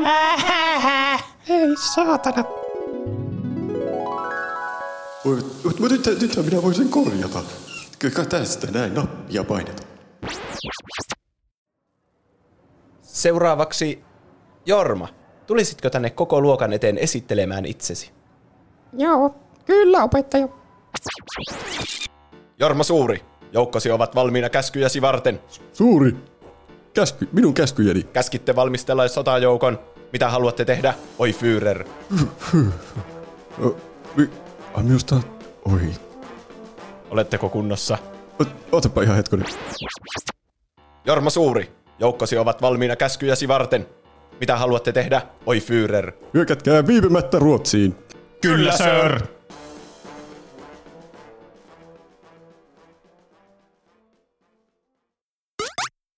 Ja näin päästiin loppuratkaisuun, jossa voidaan jatkaa tätä seuraavaan aiheeseen tätä meidän podcastia. Mikä se onkaan? Mä yritin keksiä tämmöisen Halloween kauhumaisen aiheen, koska lokakuu on puolessa välissä mm. ja me, meillä on kauhuaiheita mielessä joka viikko. Mm, kyllä. Kyllähän tuo äskenenkin oli eräänlaista kauhua, jos oravan pyörät ja oman hallinnan menettäminen on pelottavaa. Niin. Niin se on semmoista psykologista kauhua. Kyllä. Mm. Mutta tätä, Tätä aikaa vartenhan näitä aiheita on säästelty, että lokakuussa sitten tykitetään kaikki kauhuaiheet. niin, pelottavat lastenohjelmat ja niissä olevat otukset ja aiheutti meille traumaja pienen. Onpa mukava aihe, jotenkin tulee heti semmoinen lämmin olo. Ja kyllä. Ai että. Ja ilmeisesti vielä joku top-lista kaiken lisäksi. Niin, eli kaikki mm. mahdollinen clickbaitti samassa aiheessa. Kyllä. No niin. Eli viikon kysymyksenä oli Instagramin, Twitterin ja Discordin kautta, että mikä lastenohjelma aiheutti sinulle pahimmat traumat? Ja sitten mä ajattelin, että käydä eka näitä vastauksia läpi, jotka ei liity siihen mun top-listaan. Tietenkin näihin, mitkä mä otin siihen top-listalle, niin on sitten ollut täällä kommenttien seassa. Sitten mä oon napannut ne sieltä ja laittanut ne osaksi sitä mun top-listaa niin kuin hyviksi perusteluiksi. Okei. Aivan. Eli sä oot niinku ottanut siis, te, niinku muut kuuntelijat on tehnyt sun työn sun puolesta toisin ottuna. Kyllä. Sitähän nämä on aina nämä viikon kysymykset. niin. Mutta innoissaan kaikki niitä vastaille. Niin, kyllä. Teillä on oma tahto vastata niihin tai olla vastaamatta niihin. Mm. Niin. Kaikki ei liittynyt tietenkään mihinkään yksittäisiin hahmoihin, mutta tosi yleistä on, että ne traumat aina liittyy johonkin semmoiseen pelottavaan hahmoon, joka on siellä lasten ohjelmassa ollut. Kyllä. Aloitetaan vaikka Larsosta. Topi ja Tessu, paljon ammuskeluja ja taka-ajoja, sitä hirvittävää kauhukohtausta unohtamatta. Katsoin kyseisen leffan viime viikolla ja edelleen kämmenet hikos, kun se karhu hyökkäsi. Mä tajusin, että mä en muista Topista ja Tessusta mitään. En mäkään. Mä En rupesin miettimään, että onko mä nähnyt sitä ikinä. Niin. Tää on semmosia, onko ne kettu ja koira ja Joo. sitten niistä Joo. tulee vanhoja. Joo, siis tää on semmoinen elokuva, joka niin ihan varmasti on joskus nähnyt, mutta ei muista yhtään mitään tästä. Niin. Siis mä muistan, että siitä olisi jatkuvasti ollut jotakin mainoksia ja trailereita joka paikassa. oli. Mutta mä en ole varmaan mä itse nähnyt sitä. Mm. Siitä on varmasti myös ehkä jatko-osa. Ai. Mm. Vai, äh, vai mulla ainakin tulee jotenkin mieleen semmoinen. Sitten 90 prosentin todennäköisyydellä, kun valitsee joku Disney-elokuva jostakin tuolta ajalta, niin voi sanoa, että sillä on jatko-osa. Niin. Niin. Ovaskas laittaa, en tiedä voiko laskea lastenohjelmaksi, mutta te joulukalenterin näsä tuli painajaisiin noin viisivuotiaana. Sehän on se ihme tyyppi, jota ne aina oottaa siellä, joka tulee sieltä jostakin metsästä. Miksi mä en muista tätäkään? En mäkään muista. Onko Nämä on suljettu jotenkin niin, mielestä pois. suljettuja muistoja. Te joulukalenteri on se ohjelma, mikä, et tiedättekö, se oli niinku joulukalenteri, joka, joka päivä joulukuussa se kesti jonkun tosi vähän aikaa, joku viisi minsa. Niin, Ja sitten kun sä et viikkoon muistanut katsoa sitä, niin sä putoisit ihan täysin kärryiltä. aivan. Aa. Mutta yksittäiset jatkot, jaksot junnas paikalle. Ja mä ymmärrän kyllä, että miten se voi lapsilla mennä lastenohjelmasta, vaikka se onkin niinku aikuisille suunnattu, kun on se Tonttu Toljanteri-ohjelma, joka on myös joulukalenteri. Aa, aivan. E, Niin. Nopeasti voisi luulla, että ne on jotain sarjaa toisillensa. Tonttu Toljanteria mä kyllä katsoin. Se oli hyvä. Drawpaimiki laittaa, en usko, että itsellä jäi traumaja ohjelmista niinkään. Parista kirjasta ja elokuvasta kylläkin jäi traumat. Liisa Ihmemaassa piirretty ahdisti lapsena ja ahdisti edelleen, kun katsoin sen joku aika sitten. Se sekavuus ja koko ajallinen meneminen vain ahdisti pienenä ja vihasin elokuvaa todella paljon. Sitten toinen lapsuuden trauman Harry Potter ja salaisuuksien kammio-elokuvasta se kielletty metsäkohtaus, missä Harry ja Ron pakenevat hämähäkkejä.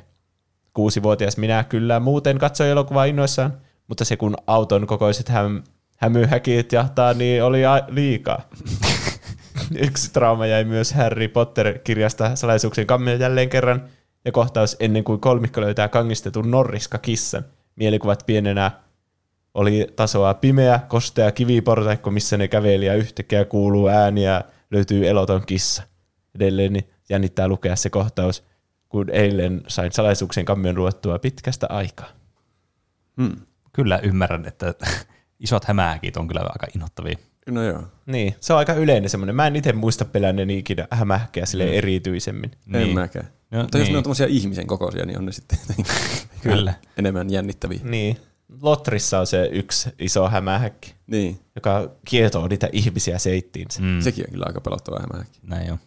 Mä pelkäsin Harry Potterista sitä yhtä kirjaa, mikä on siellä kirjaston kielletyllä osastolla, ja sitten kun se aukaisee, niin siinä on se naama Saada sinne. säikäytty. Niin. Sama kuin se, se ihme monsterikirja, mikä alkoi haukkumaan ja puremaan. Aivan, Niin. niin joo. Harry Potter tykkää piilottaa tuommoisia jumpscareja kirjojen sisään. Niin. Mm, kyllä. Aito Rollo laittaa, en tiedä meneekö aiheesta ohi, mutta pahimpana olisi elokuva. Disneyn Pinokkio. Yleisesti tunnelmaltaan tosi synkkä, mutta kaksi hahmoa on ylitse muiden. Ajuri ja Stromboli. Tai Magia Fuoco tunnetaan silläkin nimellä. Ja pienempänä, jos käytös oli liian villiä, mut saatettiin uhata viedä strombolille hoitoon.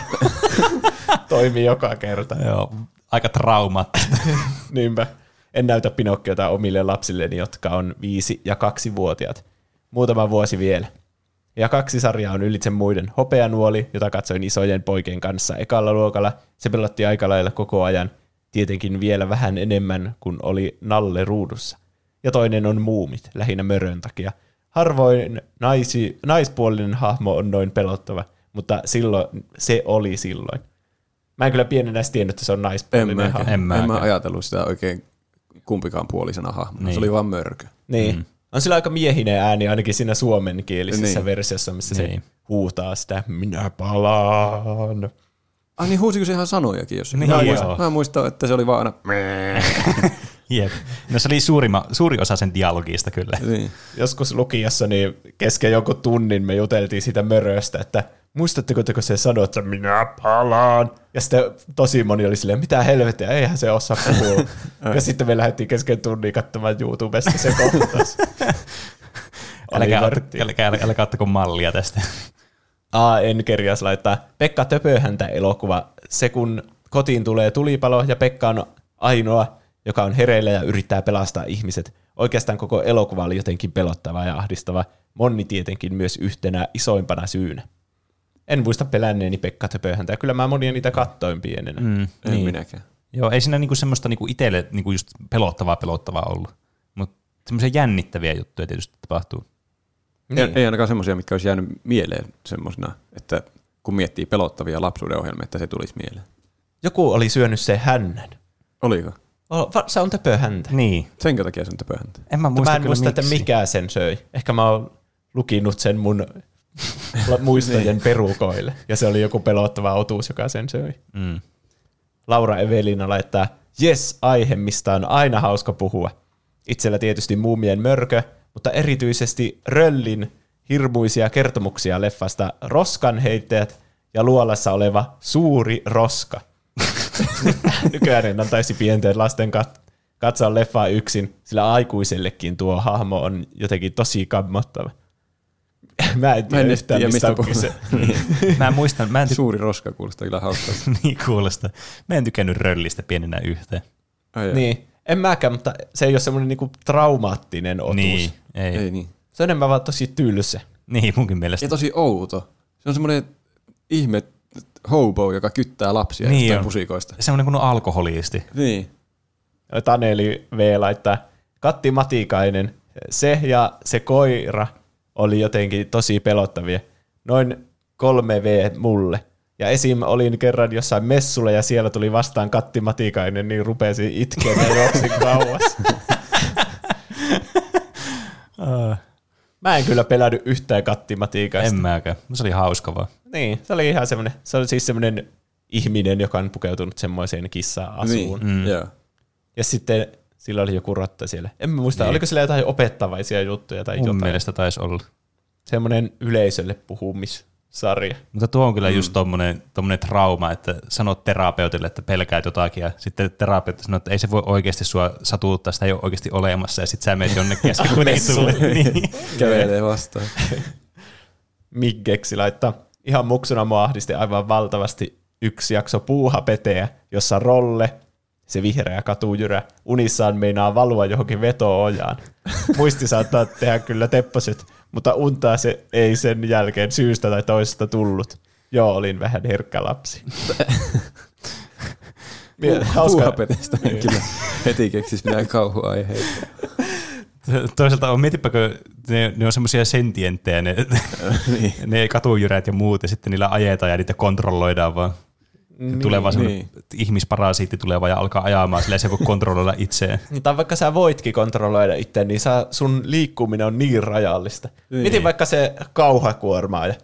Niin. Periaatteessa sun kädet on niinku sidottuna yhteen ja sä pystyt pelkästään liikuttamaan niitä tälleen ylös ja ne on Niin. semmoinen niinku lapiot, että sä voit tehdä niillä niin. mitään. Nyt sä sait tuosta kyllä tämmöisen kauhuskenaarion Ja sitten kuulosta. jos valuu johonkin ojaan, niin sieltä ei pääse ylös enää. Niin. Joku semmoinen katujyrä, jolle ei ole renkaissa yhtään kitkaa. Niin, on tossa kyllä jännittäviä ja pelottavia osuuksia kyllä. Sitten kun sä oot tommonen tuotettu sieluton kone, niin sä et ikinä kuole. Jos sut unohdetaan Niinpä. sinne, niin sä vaan jäät sinne ikuisesti. Okei.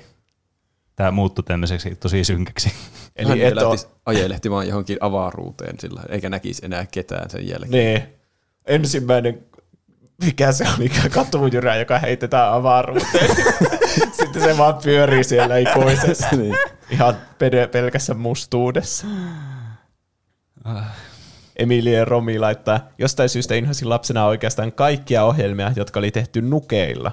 Ne tuntui jo silloin niin kömpelöiltä ja epäaidoilta, jopa pelottaviltakin. Nykyään osaa arvostaa nukeanimaatioita enemmän, ja tänä päivänä nukeilla ja nykytehosteilla pystytään tekemään todella upeita kohtauksia. Hyvä esimerkki tästä on Dark Crystal The Age of Resistance Netflixistä. Mm. Ymmärrän kyllä. Siis onhan ne, on nekin mun mielestä vähän lapsena oli semmoisia, niin että tuli semmoinen jotenkin vähän, en mä tiedä pelottava olo, mutta semmoinen, että nyt kaikki ei jotenkin kohdellaan olo. Semmoinen uncanny Niin. Joo, semmoinen just. jotenkin lapsena, niin kuin, kun ne on semmoisia hahmoja, mm. että sä mietit silleen, että okei, tuolta tulee käsi ja tu- tuossa se niinku on. Niin. Tai Niin. sille. Ja että se ääni tulee sieltä oikeasti jonkun ihmisen suusta. Niin. Niin. niin. Sä mietit, että hyi helvetti, mikä otus tuo on. Mun mielestä mä en tykännyt yhtään siitä, mikä oli pikkukakkosella. Muistatteko se, joka kertoi niitä kiinalaisia satuja? niin. Äh, niin howling. Niin just, just se. niin. Ja sitten monet niistä, niin kuin joku Neponen, näyttää tosi mm. pelottavalta. Mm. Mä otin tänne kunniamaininnaksi, mä pataan sen nyt tässä. Tämmönen käsinukke hahmo kuin Narsku. Narsku. Mikä tuo? Kuulostaa tutulta tuo nimi. Se on aika vanha, se oli joskus 80-90-luvut semmoiselta, semmoista ohjelmasta kuin Puoli kuusi. Tämä tuli Mm. tässä tutkimuksissa vasta. Sillä oli ihan hirveä semmoinen niinku suu, että se oli liian ohutta se kangas, että sen niinku, kun siellä oli käsi sisällä, tietenkin siinä suun kohdalla, Ei. niin kuin asiaan kuulu, niin siitä näkyy ne sormet, ja se ei liikuttanut niitä tahissa, vaan silleen niinku tälle, että yksi sormi kerralla. Aivan. Ja se, se oli niinku tosi ahistavan näköistä katsomista. Mä en ole onneksi ikinä Oh. nähnyt tuota. Joo, ei, siis nimi vaan kuulosti jotenkin tutulta. Tuo olisi ollut lapsena kyllä paha. Ois kyllä. Ja täällä tulee montakohan, no ainakin yksi pelottava tuommoinen nukkehahmo tulee tuolla oikeassakin top-listassa. Mm. Mm. Sitten Taija Tuulia laittaa, hopeanuoli on kyllä edelleen pahin traumatisoija. Vielä näen aikuisenakin näin välillä painajaisia karhuista. Toinen kammutus oli Disneyin Hiidenpata-elokuva. Äiti osti viattomasti uuden elokuvan, ja siinä kohtaa kun alettiin kuolleiden armeijaa kasaamaan, en tiedä kumpi traumatisoitui enemmän. Traumatisoitui pahemmin, äiti vai lapset? Se oli muista. Mä oon yhdesti vissiin nähnyt se elokuva joskus lapsena. Se oli kyllä pelottava elokuva. Mä en muista koko elokuvaa. Se on ihan helvetin synkkä elokuva. Mm. Justiinsa se on värimaailmalta semmoinen harmaa ja vihreä sekoitus, ja siinä on joku Niin. niin. saatanaan pääpahiksena, se on ihan luuranko. Sitten, Kun on lastensarjojen Dark Souls. niin. Se oli jotenkin, että kun se koski se pääpahis sitä hiidenpataa, niin sen koko iho niinku riekaloitu vaan pois sen päältä, ja siellä jää vaan semmoisikin luurangoksi. Ja sitten se maskotti siinä sarjassa uhraa itsensä ja hyppää sinne hiidenpataan ja kuolee. Ja mitä ihmettä. Mm. Synkkä 80-luku mm. Disney, Disneylle. Mm. Jose Harju laittaa Pokemonin jaksot, joissa Ash otteli sitä psyykkistyypin salikouluttaja vastaan, oli todella ahdistava, etenkin kun Ash Misty ja Brock muuttui leluiksi. Myös muu, niin. koska mörkö ja jäärouva. Se oli se Sabrina. Sabrina. Niin. Sillä oli se Haunteri, sillä oli. Ei kun se, Oliko sillä... Kadabra taisi olla sille. Aa. pitäisi Ashilla oli Haunteri siinä. Ai niin, se oli se, piti missä sen piti hakemassa. käydä siellä Lavender Townissa. Niin. Niin. Niin. Mutta mun mielestä se- se oli jotenkin tosi siisti. Se oli jotenkin siisti konsepti, että se, sillä on se ihme pikkutyttö siinä sylissä ja Niin. niin. sitten se aikuinen nainen on siinä taustalla ja Niin. sitten se otteli se lapsi, mutta sitten Vaikka pikkutytöt on kyllä Mutta se oli tosi kuumottavaa kyllä. Mä muistan itsekin, oli semmoisia niinku yksiä kuumottavimmista ää, Pokemon-jaksosta. Ei kylläkään kuumottavin. Että jos me tässä omiakin kokemuksia jossakin vaiheessa kerrotaan, niin se oli aika jännittävä sitten. mikä, Mikä- oli se mikä se on? Pitää, jakso. pitääkö mun kertoa nyt se tässä? No, No, mä voin mä kertoa sen nytkin. Eli siis Pokemonissa oli mun mielestä aivan siis kerta kaikkiaan kuumottavin jakso. Semmoinen, mä en muista yhtä, että mi- mikä jakso se on. Aika niin kuin sen ekan kauen tai toka kauen, vähän riippuu miten niitä katsotaan niitä kausia. Niin se niin kuin loppupäässä jossakin. Ja siinä oli semmoinen niin kuin arkeologinen kaivaus. Tätä ei nyt saa sekoittaa siihen Aerodactyl-jaksoon, mikä oli kans vähän kuumottava. Vaan semmoinen joku toinen arkeologinen kaivaus, jossa oli jotakin temppeleitä ja sillä oli jotakin artefakteja. Niin sitten tämä rakettiryhmä oli käynyt tietysti varastamassa yhden näistä, niin tällä niin kuin Kadabralla, ei Kadabralla, kun siis Ab- Abralla. Mm. Niin- Se on se pienin, joka teleporttailee menemään. Ei kun, Alakazam. ala, ei kun mikä se, mikä se on se Cobra toisinpäin? Arbok. Ups. Niin Arbok tuli sieltä sen niin kuin semmoinen artefakti suussa. Se oli, se oli semmoinen jumpscare, se vaan tuli sieltä silleen tosi pelottava. Ja kaiken lisäksi se pelottavia asia oli siinä, että niistä tuli niistä artefakteista semmoiset jättiväismäiset semmoiset niin Joo. Pokemonit. No jättipokemonit mä muistan. Ja ne oli jotakin, sen oli Gengar ja olikohan Alkasam toinen. Mun mielestä Alakazam oli ainakin toinen. Ja oli mun mielestä aivan helvetin pelottava. Oliko sillä Aivan. myös semmoinen Kaputops? Vai oliko se eri jakso? Eikö se ole, se on eri jaksossa? Ah. Mutta se oli aivan siis kerta kaikkiaan uskomattoman pelottava. Mulla ei tule pelottavia Pokemon-jaksoja kyllä mieleen. Digimonissa oli yksi kuumottava, missä ne oli semmoisia Cthulhu-paikassa. en muista siitä sen enempää, mutta kun että lopussa näkyy se jätti Cthulhu siellä veessä. Aivan. Veeti 361 laittaa Oktonautit muistuu mieleen. Tämä animaatiosarja kertoi eläimistä, jotka joka jaksossa tutkivat eri meren eläviä ja muuten vain seikkailivat meressä hienoilla sukellusveneillä. Mikä mua tässä sitten ahdisti, oli erään kissahahmon kauhutarina, jolla tämä pelotteli muita, kun jotain outoa tapahtui meressä. Nämä oli aina tehty vanhalla ja epänormaalilla animaatiotyylillä sille ohjelmalle sai pienen minun ahdistuneeksi. Erityisesti yksi jakso nimeltä Aave Valas oli hyvin karmivien äänien ja tarinassa lievän jumpscare-maisen ilmiintymisen ansiosta saanut pienen minun pelästymään. Pelkuri kun olin pienempänä. Koitin etsiä kyseistä jaksoa Googlesta ja YouTubesta, mutta en kyllä löytänyt klippiä teille näytettäväksi. Mä en tiedä mitään oktonauteista, paitsi nyt. En Niin.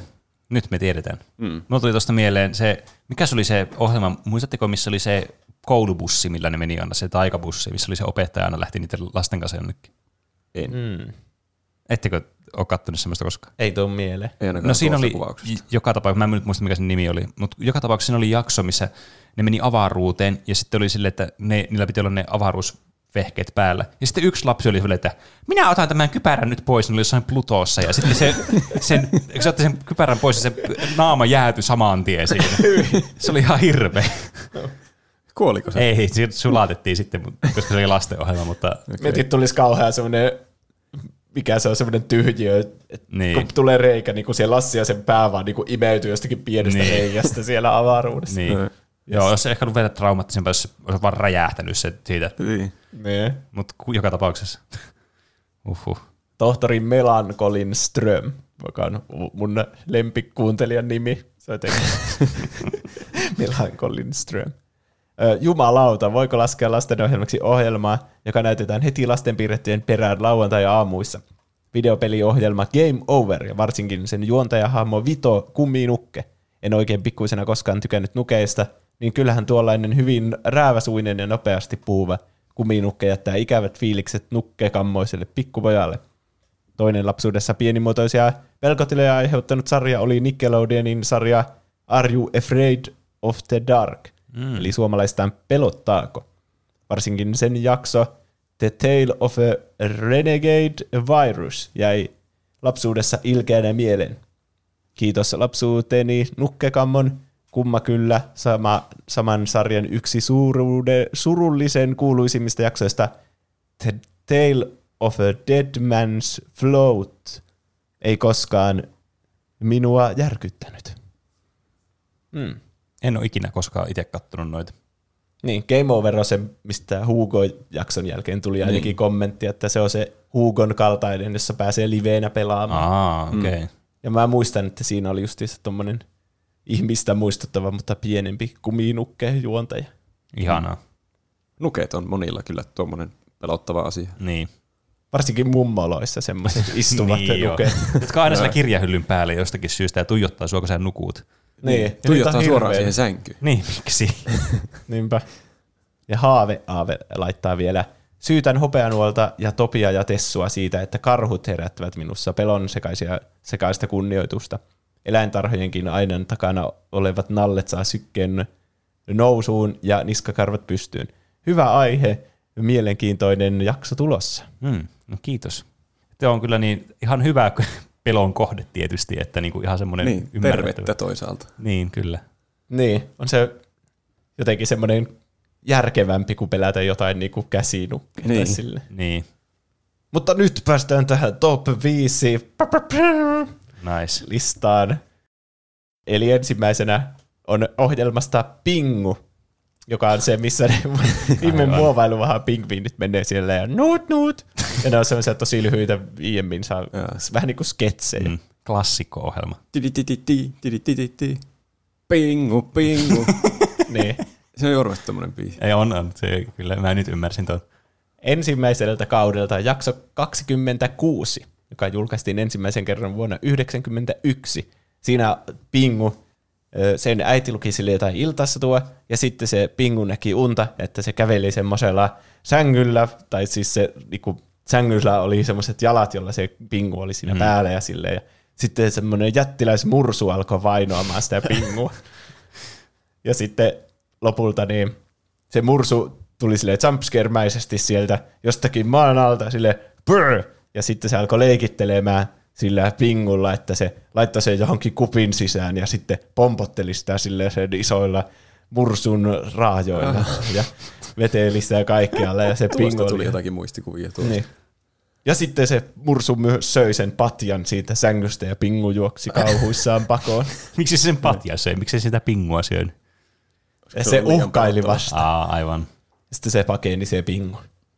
Minä en muista pelänneeni tätä pienenä, ja se onkin sen takia siellä viisi. Mutta kun mä yritin googlailla näitä, niin tää tuli joka paikassa vasta, että hyi saatana se mursu siitä pingusta. Ai, Niin se olihan se pakko sitten tähän li- lisätä listalle, että ollaan niinku tieteellisesti korrekteja tässä. niin. Mm, kyllä. Pelkoasteena mä en antaisi tälle kovin isoa, mutta mä ymmärrän, että se on semmoinen ahdistava. Että Niin. ja se oli myös jotenkin tehty silleen tosi ouvosti, että se, sillä oli just semmoinen matala ääni, Mm. ja se oli semmoinen iso ja puhui sillä. Niin. Mm.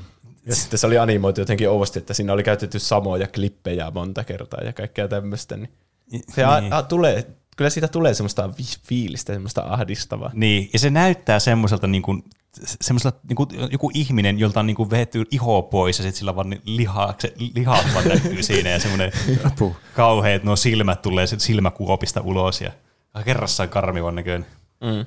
Onkohan monella tuosta tullut mursutraumoja, jos joistakin ohjelmista tulee karhutraumoja. Niin. Ei voi, Ehkä sekin on ihan jo terveellinen pelko, että Onko mursut vaarallisia? en tiedä, luulen, niillä on isot hampaat. niin. Tuo ei voi katsoa enää myytin murraajia tuon jälkeen, kun on saanut traumat tuosta. Onko Niin, se vähän näyttää mursulta? Niin. Nee. Tästä oli Happy Aino laittanut kommentin Pingun mursujakso.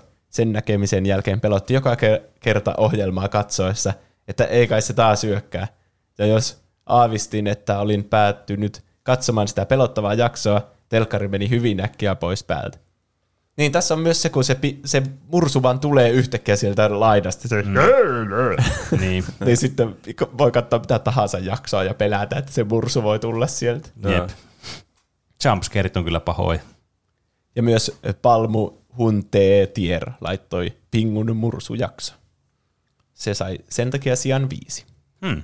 No Niin. Eihän tuon jälkeen kyllä voi katsoa enää yhtään jaksoa, jos saa traumattuista mursusta. Ei niin. Se voi Niin. tulla milloin vaan sieltä. Jep. Seuraavana siellä neljä. Mitenhän mä pohjustaisin tämän? Tässä sarjassa on kaksi pelottavaa hahmoa. Ensinnäkin niin kuin, tietenkin Sirkuspelle Hermanni. Aa. Niin on itsessäänkin, kun se on pelle, niin se on hyvin pelottava. Niin, Mm. Mm. Sirkuspelle Hermanni oli semmoinen lapsille suunnattu jonkinlainen sketsiohjelma, jota se veti se nimikko Hermanni Pelle siinä. Tämä tuli vuosina 78-88,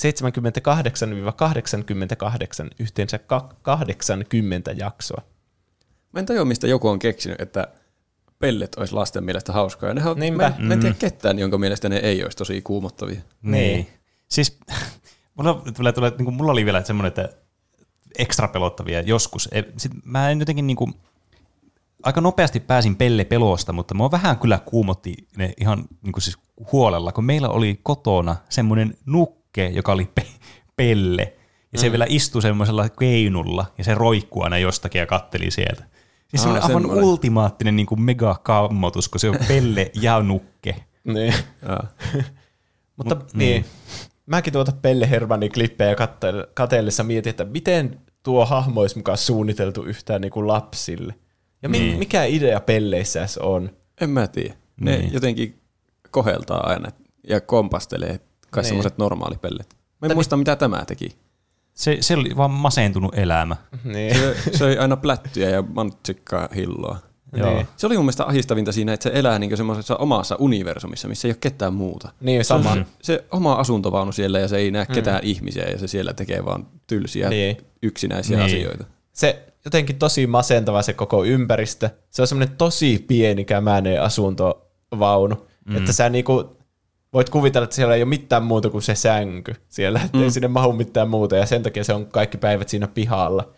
Ja se on vielä aidattu semmoisella tosi korkealla aidalla se sen tontti. Niin. Ja se on pieni tontti ja sieltä ei niinku näe mitään ja taivassa on aina joku ruskean värinen. Ja Niin jo. Niin. se, sillä Hermannillakin joku aristava masennus koko ajan. Niin. Niinku, se ei hymyile kyllä kovin paljon tämmöisikin niin. lasten hahmoksi. Sen silmistä jotenkin huokuu koko ajan, että sillä on vaan feikki hymy päällä koko ajan. Niin. niin. Ja sillä on rähjäiset vaatteet. Ja Mm. Ja tuliko sinne sen luokse ikinä ketään muita hahmoja?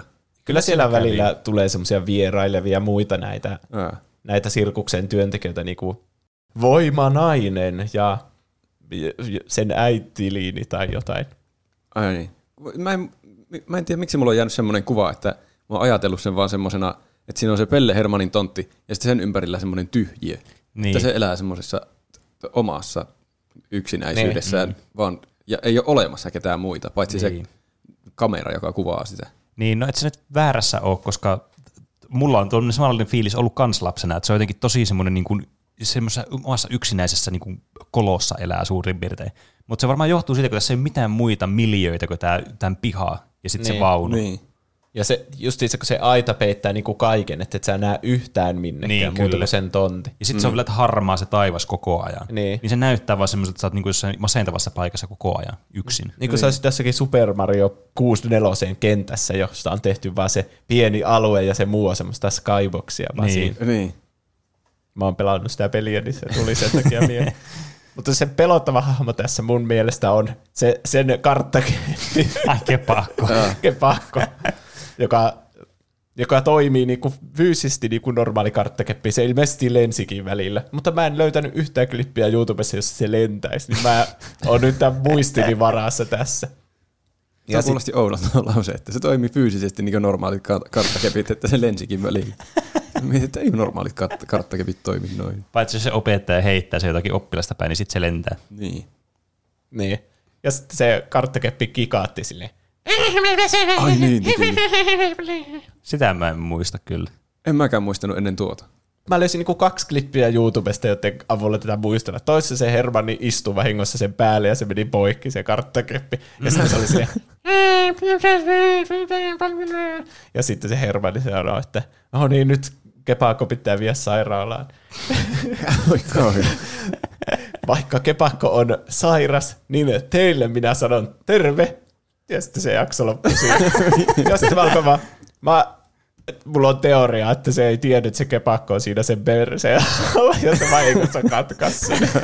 Sitten se oli silleen, perkele, mulla on kuvattu jo kymmenen minsaa putketta, mutta tähän ei oteta uusiksi. ja sitten se yritti lopettaa sen tommoseen vitsiin. Uhrauksia on nyt tehtävä. Kepakko kuoli tässä jaksossa. Niin. Ja sitten toinen klippi, minkä mä löysin siitä Kepakosta, niin siellä Hermannin tontilla kävi joku kaupustelija, joka yritti myyä sille jotain, ilmeisesti jotain turhan päiväisiä asioita. Mutta se mainosti, että sadan prosentin alennuksella, niin en mä tiedä, että miksei se olisi sitten lähtenyt niihin mukaan. 100 prosenttia kuulostaa isolla alennukselta. Se on kyllä kieltämättä. Niin. Niin sitten se Hermanni alkoi sillä kepakolla lyömään sitä pepuulle sitä kaupustelijaa, ja sitten se ö, niin kepakko huusi siinä ihan täysillä se, ja sitten se huusi kivusta se, se kaupustelija. Ai. Aivan. Jotenkin semmoinen aiheuttaa musta sellaista kauhua, että mitä se kepakko tekee sille, että osaako se jotenkin satuttaa sitä jotenkin, miten me ei nähdä. Ai, mä ajattelin jotenkin niin kepakon kannalta, että on kauhea, että sitä mäiskitään jonkun toisen perseelle, vai se kepakko huutaa, että äh, lopeta, lopeta. Pelle Hermanni vaan läiski. Niin. Mutta se on kirottu esine. Ai. Mm. Sillä on selvästi jonkinlainen demoni siellä sisällä. Ja sitten yhdistettynä tähän niin Hermanni, joka on yksin tällä omassa kauheassa dimensiossaan vankina tuon demonikepakon kanssa, niin Niin. Aivan. aiheuttaa mussa vilun väristyksiä. Joonas Brothers laittoi kommenttina Pelle Hermanni, vaikka ei lapsena mistään mitään tajunnut, niin siitä tuli fiilis, että kaikki ei ole aivan hyvin. Niin. Ja sitten Petri laittaa hands down pikkukakkosen Pelle Hermanni. Hyi helvetti, vieläkin tulee kylmät väreet, kun näkee kuvia. Sitten se tyyli oli oikeasti kännissä tuossa roolissa, olen aivan varma. Hyvä esimerkki lapsille. Mm. Ei Jeesus, mitä silloin näytettiin tv en ole katsonut, mutta luulen, jos katsoisin, niin Facebookissa on Salle joku tukiryhmä. Todennäköisesti. Mm. No niin, nyt top kolmeen päästään, niin nyt on isot ö, kanuunan kuulat kanuunassa. Okei, No niin. Melkoinen vertauskuva. oli kyllä. Mä haluan pohjustaa tätä, niin ottakaa hyvä asento, niin täältä tulee tarina. Oli mukava talvinen aamu. Kukka herättää kollegansa linnun, kuun sekä kummituksen ja kutsuu heidät töihin Tohlopin rannan studiolle. Lintu huhuilee lumisotaa leikkivien tytön ja karhun perään. Tyttö ja karhu laskevat mäkeä studion edessä sijaitsevan lammen rannalle. Karhu ehdottaa jäisen lammen ylioikaisua, mutta tyttö päättää kuitenkin kiertää lammen. Karhun ylittäessä lampea itsepäisesti jää karhun alla pettää puolimatkassa ja karhu valahtaa hyiseen veteen. Karhu huutaa hädissään apua ja lintu yhtyy kuoroon. Tyttö menee rohkeasti pelastamaan karhun seuraamalla tämän jälkiä ja ryömien jään pintaa pitkin. Tyttö heilauttaa kaulahuivinsa karhua kohden ja saa vetäistyä karhun takaisin jään pinnalle. Karhu kierii jäätä pitkin takaisin rantaan, äh, ravistelee vedet päältään ja kävelee häpeissään tytön perässä lammen rantaa pitkin studiolle. Myös kala, joka oli ollut lammen vedessä jään alla täysin vittu hyödyttömänä, vaikka karhu melkein kuoli, liittyy mukaan. Ennen lähetyksen alkua karhu nauttii viltin alla minttukaakaot muiden dissatessa häntä. Esiintymispaikkojen löydettyä, löydyttyä karhu lausuu sanat, jotka tulevat traumatisoimaan lapsia seuraavat 34 vuotta. Varokaa heikkoa jäätä.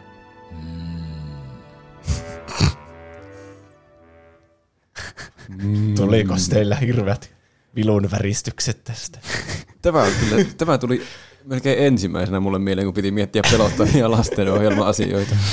Mm. Tämä on jotenkin traumaattinen kohta. Mä olin unohtanut ihan kokonaan, ton, mutta tietysti tuosta selityksestä heti tajusin, että aa niin joo.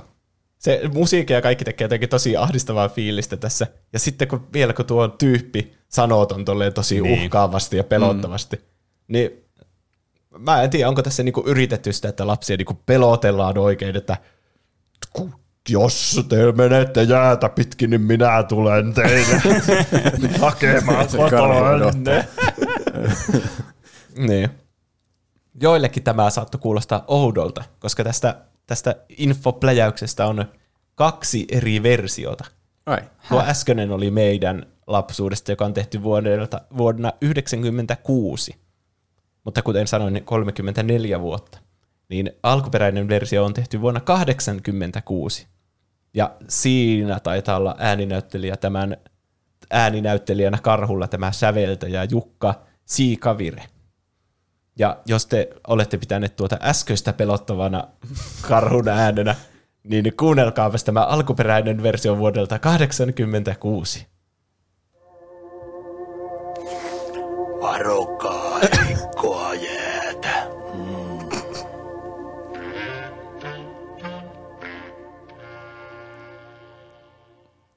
Eli kyllä sen oli selvästi tarkoitus olla tuommoinen mahdollisimman uhkaava kaikille lapsille. No kyllä. No kyllä, tuo oli kyllä paljon pelottavampi. Se kuulosti niinku suoraan joku demonin suusta. Se oikein yritti tehdä tuommoisen tosi pelottava äänen. Niin. Olen saatana palvelija. niin. Se, tuntuu, että se ei yritä kuulostaa edes karhulta, vaan tuommoiselta joltain justiin paholaiselta. niin. Tuossa on vielä niin pitkä se jännitys ennen sitä karhun lainia. Sitä zoomataan Niin. tosi hitaasti sitä kohdin, niin aina lapsena oli silleen, "Oi, ei se sanoo sen, se sanoo sen. Niin. Ja sitten tuli tuo, varokaa heikkoa jäätä. Mm. Niin. Mutta toisaalta ihan hyvä, että tuo asia ei jäänyt pelottavaksi, koska sitten todellakin varoo heikkoja jäitä. Niin. Niin, tai ei ikinä uskalla katsoa tuota mainosta ja sulkee sen pois mielestänsä Niin, ja sitten ei tietysti. muista yhtään, että heikkoa jäätä pitäisi varoa. Alkaa pelätä pikkukakkosta ja karhuja. Mm. Mutta toisaalta mulla on traumat tuosta mainoksesta, tai siis siitä tuosta kohtauksesta, ja en ole kertaakaan vielä hukkunut heikkoihin jäihin. Mm. Totta. Totta. En ole mäkään. En Ehkä se mä. tulee alitajuisesti sitten, kun näkee jonkun lammen tai järven jään, että sä mietit, että ylittäisinkö mä tuon. Niin. Niin. Ja sitten sä jotenkin päässä kuulet sen, varokaa heikkoa. Ylitänpäs ryömimällä. Niin. Miksi et ryömisi sen yli? Mä en voinut uskoa, että se kala vaan oli siellä veessä eikä tehnyt mitään. En muistanut. Se tuli vaan kalaa. viime, se tuli siinä vaiheessa, kun ne oli kaikki jo siellä studiolla, niin sitten se hyppäsi sieltä. Se oli hyvä se passiivista, tai mä että oli aika aktiivista aggressiota kyllä sitä kalaa kohtaa tässä tarinassa. Larde laittoi tästä kommentin. Pikkukakkosen talvisin, pikkukakkosen talvisin tulevaa lopussa ö, varokaa heikkoja jäitä animaatio. Se kun Nalle sanoo sen pelottavalla äänellä ja se musiikki saa edelleenkin karvat nousemaan pystyyn. Ehkä Kyllä. se, ehkä se oli sen kalan juoni koko ajan. Se siellä hieroi räpylöitä yhteen, että ah, nyt se karhu hukkuu tuohon. Se oli jotenkin heikentänyt sen jään siitä kohti. Niin, mä en kyllä tiedä, miten se kala olisi päässyt pois sieltä, jos niin se karhu ei olisi tippunut sinne jäihin. Koska mm. se tulee siitä aukosta, mistä se karhu tippui. Niin, Ja siinä jää mitään muuta avonaista kohtaa. Mm. se oli sen pakokeino tiputtaa se karhu siitä. Aivan. Niin. Toisaalta miksi se haluaisi pois sille järvestä, kun kalat elää vedessä? se on tietysti Tiedätkö- ihan hyvä kysymys. Nämä siis muodostaa sen kakkosen, sen mm. logoon. Niin. Kyllä. Niin ei se toimisi ilman sitä kalaa. Niin sen pitää päästä töihin sieltä. Niin. No ehkä ne olisi kalastanut sitä jotenkin ulos, tehnyt semmoisen niin aukon sinne vetteen. Niillä oli kyllä jo aika kiire, kun se oli silleen se lintukin silleen, ja sitten se yksi päätti oikasta siitä. Niin. No, tästä, tästä voisi tehdä kyllä kokonaisen jakson varmasti. Mm. Taustatarina kaikille hahmoille. Spekulaatiojakso. Siellä kaksi on tietenkin Morso, No niin. josta ah. sitä niin kuin ensimmäinen fiilis on heti, että Morso, eihän se tarkoita mitään hahmoa, sehän tarkoittaa yleisesti kaikkia mahdollisia Niin niin on. pelottavia otuksia. Niin Mutta jo. minkä takia? Tämän takia, kun Pikkukakkosella tuli vuonna 1999-2001 tämmöinen ohjelma kuin Aasi, Morso ja Mouru, jossa oli tämmöinen hahmo kuin Morso, joka oli juuri semmoinen pelottava, pelottava kesinukke. Mikä eläin Kyllä. se? Oli, se on joku eläin. Joo, Morso. se on se, se laji. Niin. Onko oikeasti? Joo, joo. Niin. Ja mä nyt vähän aikaa sitä katsoin, niin se Aasi siis asuu siinä alussa yksin. Ja sitten sitä koko ajan kuumottaa, että siellä metsässä on morsoja. Aa, Ja sitten Aa, tämä, aivan. tulee tämä morso sinne. Ja se kuulee, kun se on sille pysykää poissa morsot minun mökistäni. Niin sitten se laittaa sen oven täyteen ja kaikkia lukkoja ja nau, na, laittaa laudoilla ja nauloilla sen ikkunatkin umpeen ja tälle. Niin sitten se morso tulee sinne ja se ei kehtaa esittäytyä morsona. Niin sitten se esittää, että olen mo... My- myrsy. Ja sitten se monta kertaa siinä ekan jakson aikana sille, niin minä se olen, morso, myrsy. niin. Tuota mä en muistanutkaan. Tuo on hirvittävää. Ja vasta kolmannessa jaksossa selvisi, että se olikin morso koko ajan. Mm. Siihen asti lapset saa kuumotella, että nyt sinne Aasin taloon on soluttautunut tuommoinen morso. Niin. Tuom- Joku murhaaja, joka vaan esittää normaalia tyyppiä. Niin. Sillä Aasilla on siis erilainen käsitys näistä morsoista, että se luulee, että ne on jotain lentäviä, se on siellä tappajia oikeastaan. Aivan. Ah. Että tosi pelottavia. Että eihän se edes tunnista tätä, tätä sitten otusta, joka sinne tulee morsoksi. Niin. Eli, niin, nämä oikeasti tappaa vaan pelolla. Niin. niin. Tämä morso on siis tämmöinen, niinku, mitenhän se ulkonäköä kuvailisi. Niinku ruumista se on aika semmoinen nallemainen. Mm. Niin jo. Ja sitten naamasta se on ihan kalju. Ja sitten sillä on semmoista niinku lampaan villaa vähän niinku pään ympärillä. Ja semmoiset isot korvat ja isot silmät. Niin. Ja sitten sillä on koko ajan semmoinen tosi säikähtänyt ilme. Niin jo. Niin. Miten se voi? Mulla tulee aina mieleen Albert Einstein tosta. Vähän siitä hiustyylistä. niin, niin, varmastikin. Mm.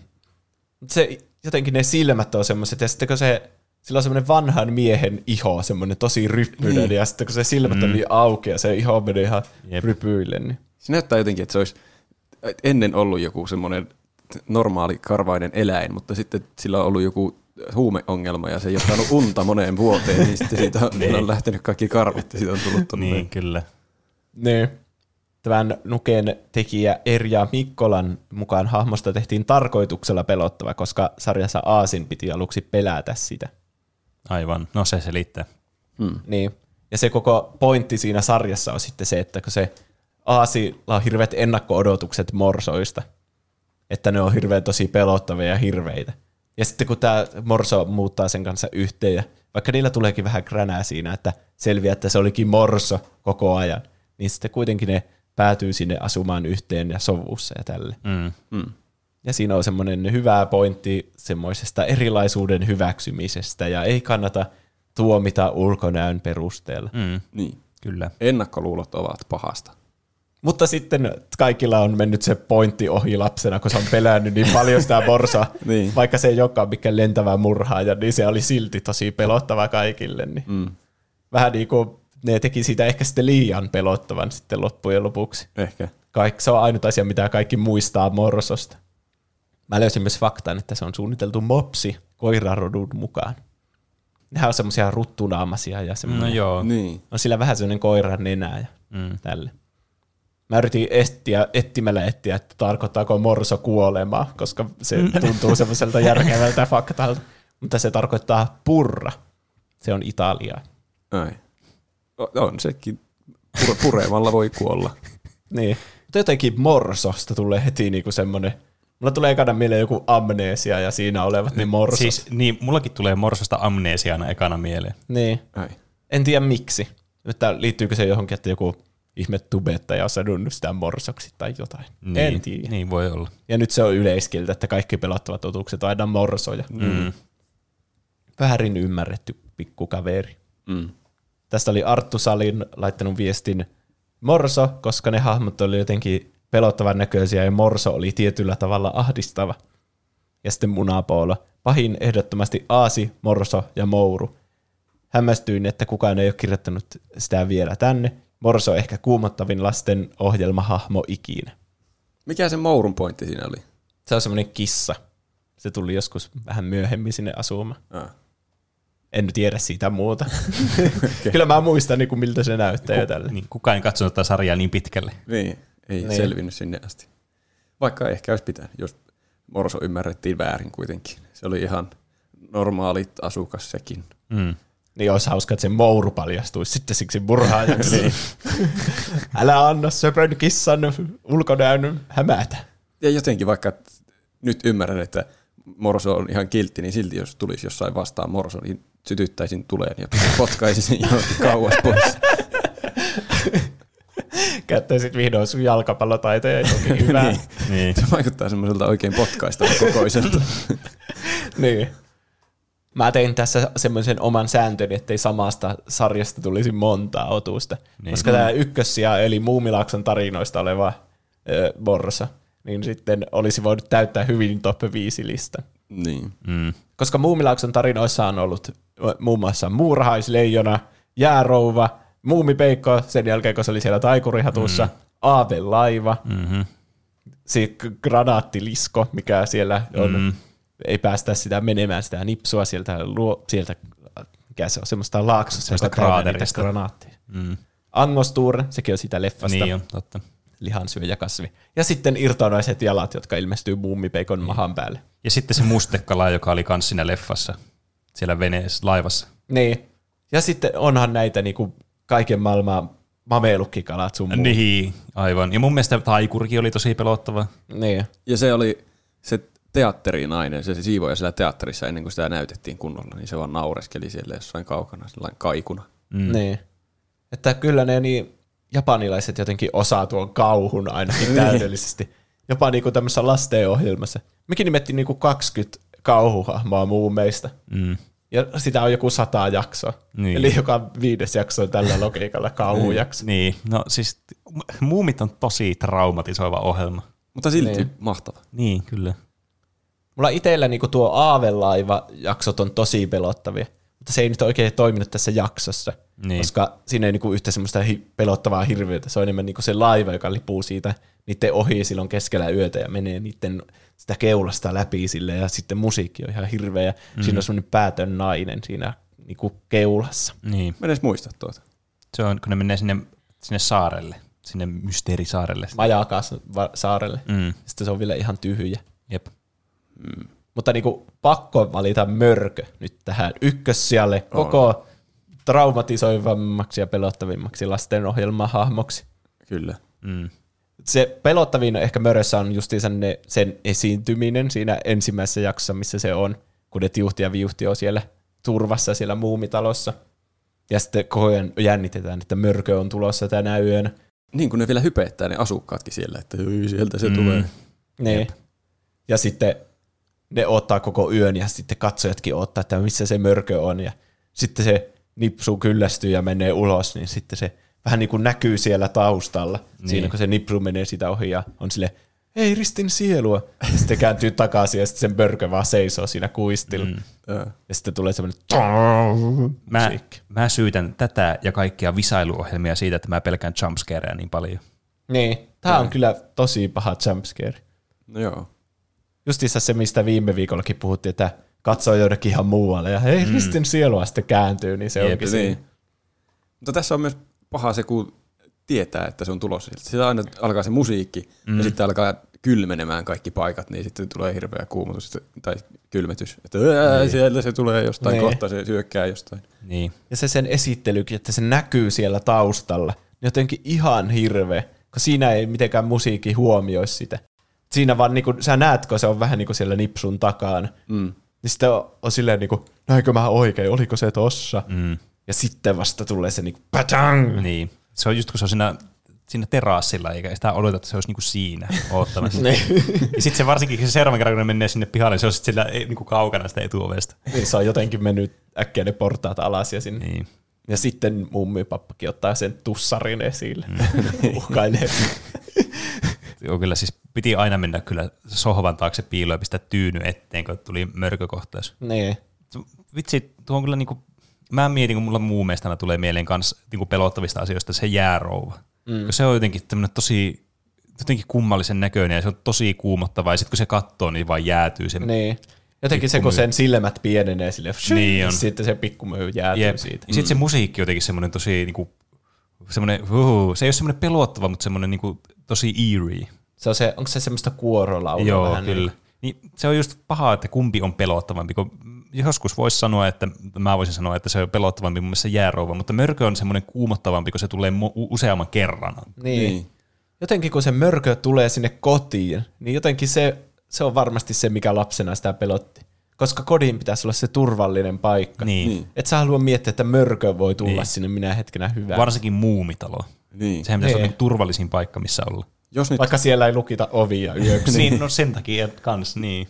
jos, jos johonkin metsään menee temmeltämään, niin omaa vikaa, jos joutuu mörön kitaan. Mutta jos on kotona vaan istuu turvallisesti olohuoneessa, niin eikä se sinne saisi tulla. Niin, kyllä.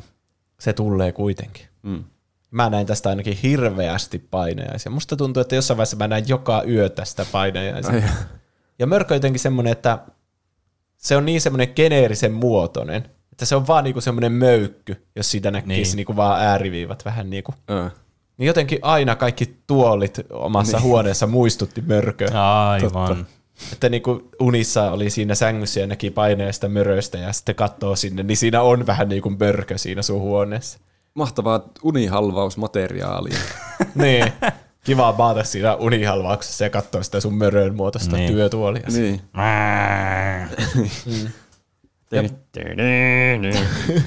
Se on oikeasti aika koominen musiikki, kun silleen miettii, mutta... Niin siis musiikkina. Niin, mutta sitten se, se just yhdistää vaan siihen kuumottavaan mörköön sen. Niin. Sit, niin. niin, mutta sitten on se toinenkin se.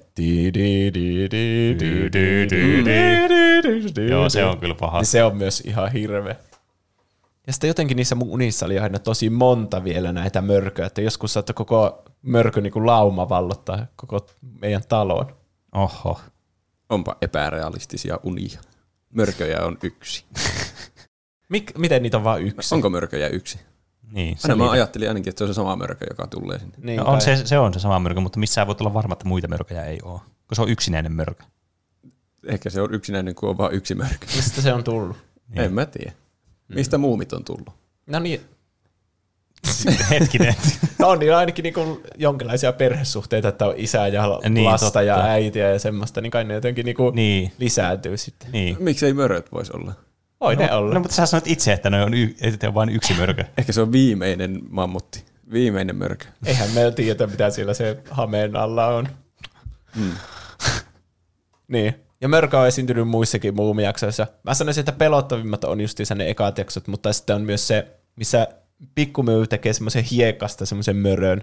Sitten jotenkin se yöllä halusi mennä jotenkin vielä ihailemaan sitä, ja sitten se vaihtuukin oikeaksi möröksi, ja kaikki syttyy palaamaan ja tällä. Ja. Mm. Ja mummipapan muistelmissa on semmoinen, se on vissiin sen painajainen, missä se pakenee lastenkodista, ja sitten se on ihan täynnä semmoisia jättimörköjä. Ai, Ehkä se, siitä jäi mulla painajaisia. voi olla. Pahoin. Onnil 03 laittaa.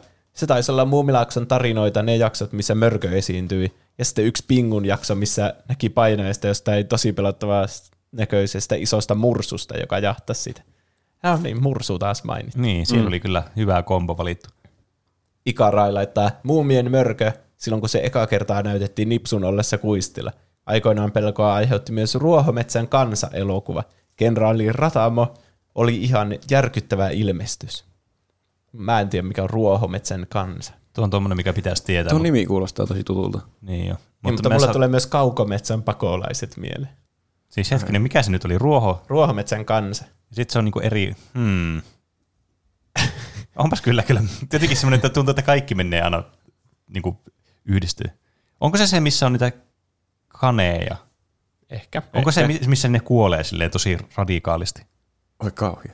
Aa, mä näin ehkä jotain screenshotteja jostakin kuolleista kaneista tuossa tutkimuksissa. Niin, eikö tämä ole semmoinen tosi traumatisoiva elokuva, jos tämä nyt on se? Ehkä. Sitten Iennanen laittaa, muumien mörkö on kaikkein pahin, josta näkee silloin tällöin vieläkin painajaisia. Mutta toinen, mikä teki lähettämättömän, lähtemättömän vaikutuksen, oli Ruohometsän kansa, jonka videon sai pienenä, pienenä lahjaksi, ja olihan siinä tosi synkkää settiä. Ja tässä tuli kaksi Ruohometsän kansaa Niin. peräkkäin. Ja. Back in Shielder laittaa. Muumien mörkö totta kai, mutta myös jäärouva. Mörkö ei enää pelota, mutta jäärouva ahdistaa vieläkin. Voin kyllä samaistua. Se on todella ahdistava ilmestys. Mm. Mr. Phoenix laittaa, muumien mörkö on ollut varmaan kaikille se paha, koska se tulee hiljaa, puhuu pelottavasti ja sen takia pelkään vieläkin vähän, että, vähän, että mörkö tulee mun huoneeseen illalla. Kiitos vaan saatanan muumien keksijä. Sinusakin alkoi niin pelottaa, että ääni värisee. Niin, jep. Kyllä. Uh. Sahu laittaa, sen on oltava mörkö tai hopeanuolen akakapuutto. Mörön ehdottomasti se pahin ominaisuus on juurikin se itse ääni. Aiheutti sellaisia kylmiä väreitä. Hyrr. Karhu sen sijaan oli vain niin brutaali tappokone, ja se aura, mikä siitä tuli, sai kyllä epämukavan fiiliksen joka kerta. Pienenä aivan jäätävää, jäätävät paskahalvaukset taattu, kun tuli yksin katsottua pimeässä huoneessa. Mä en uskaltaisi katsoa nykypäivänäkään tuota mörköjaksoa yksin. Mä uskaltaisin. No huh. Katsotaanko. Pistäkää paremmaksi. Mä jotenkin mörössä pelkään sitä, että ei oikein tiedä, mitä se tekee. Jotenkin se haluaa selvästi, niinku, kun se koskee jotain, niin se jäätyy tai jotain. niin. Se jotenkin kuumottaa, että se jahtaa sua ja sitten sä vaan yhtäkkiä jäädyt. Tai... Jotenkin akaka puuttuu niinku karhu, että sä tiedät, että se niinku kynsillä varmasti raatelee sut ja tällä. Niin. Niin. niin. Mutta tuolla perusteellahan niin se jäärouva on paljon pelottavampi, kun se pystyy sun niin kuin etänä jäädyttää. Niin. Sun pitää vaan katsoa sitä, niin sä jäädyt. Muumeissa on kyllä, no siinä mielessä pelottavia, kun ni- niiden motiiveja, niistä ei saa selvää, että miksi Niin. ne tekee noita, tekeekö ne vahingossa noita kauheita asioita. Niin. Sitten Flashaa laittaa, muumien mörkö ei aiheuttanut mussa yhtään mitään. Sen sijaan Muumilaakson kevätjaksossa, kun muumipeikko menee piiloon kyseiseen hattuun ja poistuessaan on saanut täysin uuden ulkonäön, joka syystä tai toisesta hirvitti pikkuista Flashaa oikein hurjasti. Varsinkin kohta, missä meni katsomaan peilistä ja huusi kauhistuksesta. Siinä vi- siitä virneestä mikä moisella olennolla oli, oli tälle nappulalle ihan liikaa. Kyseisinä hetkinä piti mennä huoneesta ulos ja kurkkia ovenrausta varovaisesti. Hyi helvetti. Mm-hmm. Se oli kyllä ihan hirveä kyllä. Niin. Niin ja kun ne joo. kukaan ei usko, että se on muumipeikko. Niin, ja se on ikuisesti muuttunut semmoiseksi ihan karmistuttavaksi olijaksi. Niin. Oho. Elvyn laittaa, Muumelakson tarinoita on varmaankin aiheuttanut minulle eniten traumoja.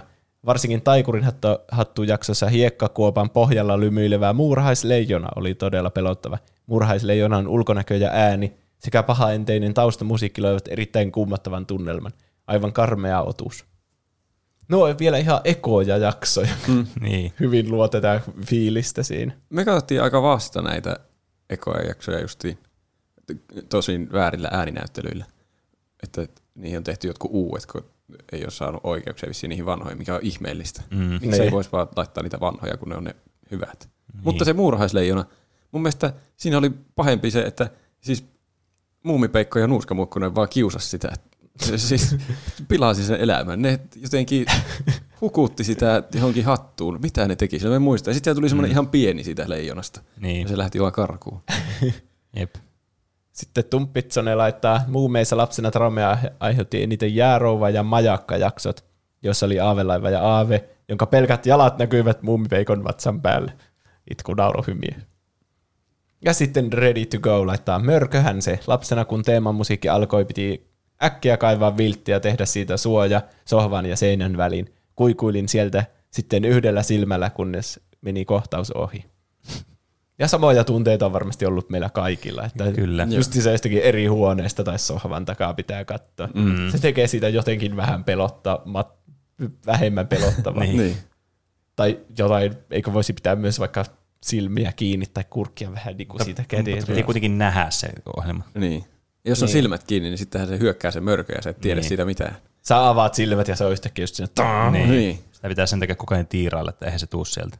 Pitää mennä semmoiseen taktiseen suojapaikkaan sillä, että näkee hyvin semmoisen alueen, mistä se voi tulla. Mm. Ja että selän takaa se ei voi yllättää. Kyllä. Niin. Tältä strategiatipsit. Niin. Onko teillä mitään muita, joita ei nyt vielä ole mainittu traumatisoivia lastenohjelmia? No siis muumeista ainakin, mitä vielä jäi mainitsematta, mitkä mun mielestä oli tosi pelottavia.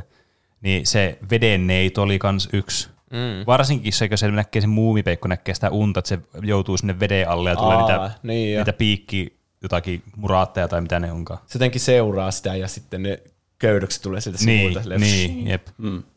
Se on ainakin tosi kuuma. Tai sitten se, se syvänmeren, niin semmoinen kala, mikä oli siellä niissä mu- muistelmajaksoissa, Mm. missä ne menee, se Drontti Edward on kanssa siellä veden alla, niillä on se sukellusvene ja sitten ne menee sinne ja siellä oli semmoinen syvämeren kala, semmoinen pelottava. Mamelukkikalakin oli aika jännittävä. mutta Se ei ollut sin, sin, sillä niin pelottava. Se oli vaan semmoinen, Oli se kyllä pelottava. oliko? Oli. Se on pelottavan No näköinen. Niin jo. Sillä on hyvä tunnari. Niin jo. Siinäkin on semmoinen anticipation hirveä, tai niin. semmoinen, että sitä valmistellaan tosi kauan, että sieltä se kohta tulee. Mamelukkikala, Mm. voi hiivatti. Mutta mulla tuli jotakin epämuumi pelottavuuksia mieleen. Ö, Joulupukki ja noitarummussa. Se noitarumpu on ihan tosi pelottava ennen kuin selviää, että se on se sama. Niin Ai jaa. Aivan. Ainakin pienenä oli muistaakseni. Ja sitten semmoinen oli, mistä mä muistan tosi vähän, mutta sen mä muistan, se, sen ni- nimi oli ehkä Hiidenkivi, mutta se ihme jumalolento, josta näkyy vaan ne jalat. Joo. Hiisivuori. Niin, se se oli. Missä ne lapset menee sinne. Uihai hiisi. Uihai hiisi, niin onkin. Se hiisivuori se paikka, missä ne on. Joo. Aa, joo. Matti! Se Niin, niin, aina se- sieltä. Se Matti meni aina pelokkaana sinne, Niin niin, Se. se huusi sille se. Mikä se oli se tyyppi? Siis ai se jättiläinen. Onko se Niin. se hiisi? Niin. Onko se hiisi? Niin kai, en mä tiedä. Olisi outoa, että se olisi vaan niinku Jumala. Niin. Koska se on semmoinen ilkeä. Joku Zeus. niin, niin. Se on kyllä, oli kyllä kuumottava. Mitä muuta te olette tehnyt tässä viikon aikana? Eihän tässä nyt ihan hirveästi ole ehtinyt tehdä muuta kuin äh, raketti liikaa pelata. Ja sitten kans yksi juttu, mikä tuli hommattua tuossa eilen itse asiassa nautuspäivästä, kun tuli Super Smash Bros. Ultimateen tämä uusi hahmo, eli Minecraftin Steve. Ah. No niin. Onko nämä hommannut sitä vielä? Joo, mä itse asiassa eilen hommasin juuri sen. Oo. Ja pelasin ensimmäistä kertaa. Oli kyllä aika huvittava hahmo kieltämättä. Ne on vissi jotenkin tehnyt kaikki kentät uusiksi, että sitä voi käyttää siellä. Jotenkin se osaa niitä materiaaleja kaivaa mistä tahansa tai jotain. Mm. Oho. En, en mä testannut kuin siinä Minecraft-kentässä jossain parissa muussa, mutta mm. kai se saa näitä materiaaleja mistä tahansa kentässä. Olisi se vähän muuten turha hahmo, koska se kuitenkin niin kuin, sen koko kitti perustuu siihen, että se voi tehdä niitä juttuja, kun sillä on niitä materiaaleja. Niin, mm. mutta kaikissa kentissä on eri materiaalit. Joku saattaa olla pelkästään metallista tehty kenttä. Niin, en muuten testannut tuota, että toimiiko se sillä tavalla sitten siinä. Sitten sun pitää tehdä niistä jotain, mitä se tekee, jotain kärryjä ja ajaa niillä jotenkin niin. muiden hahmojen päältä. Jep. Niin sitten pystyy no. parantelemaan niitä omia aseita ja muita. Onpa jännä, jos niin abilityt riippuu siitä kentästä. Mm. Mm. Niin mä ymmärsin. Niin. Entäs Roope? No on pelannut vähän sen sitä GTAta eteenpäin, mitä mä oon nyt saanut pelattua. Ja sitten myös Rakettiliikaa. Mä oon innostunut Rakettiliikasta nyt jotenkin kovemmin kuin ennen. Mm, on katsonut jotakin, jotakin semmoisia tutoriaalivideoitakin, että Oho. miten tehdään jotakin mm. mekaniikkaa ja yrittänyt harjoitella niitä. Jep. Se on kyllä koukuttava peli, niin on. siihen pääsee sisälle. Kyllä. Itsekin siis lopetin sen pelaamisen silloin aikanaan sen takia, koska kaveri ei enää pystynyt pelaamaan sitä peliä, niin sitten mm. yksi ei jaksanut, mutta nyt on taas kiva, kun on kaverit, jotka pelaa sitä peliä. Niin. niin. Nyt kun meillä on tämmöinen oma e-sport-joukkue niin, siinä, niin, kyllä. voi Mestareet. harjoitella mestariksi. Mm. Niin. Mitä Juuso on tehnyt? Mä oon pelannut Super Mario 64. Mä oon mä oon yli 50 tähdessä, eli mä vissiin pystyisin mennä viimeiseen bossiin tässä vaiheessa. Öö, Ainakin mulle tuli se... teksti, että voit nyt mennä viimeiseen bossiin, mutta voihan se olla jotain huijaustakin vielä. Mä en muista. Mun mielestä 70 on se raja, millä pääsisi niin läpi. Pääseeköhän vielä 10? Vielä 10 pääsee niin sinne ihan yläkertaan, missä on sitten vielä jotakin kenttiä ehkä. Okei. Okay. Onko ne ne portaat, jotka jatkuu ikuisesti, jos sulla ei ole tarpeeksi tai jotain semmoista? Eikö Joo. siinä pidä olla ne 70 tähteä jo valmiiksi? Joo, niin se portaissa mun mielestä pitää olla 70, jos muista oikein. Mm.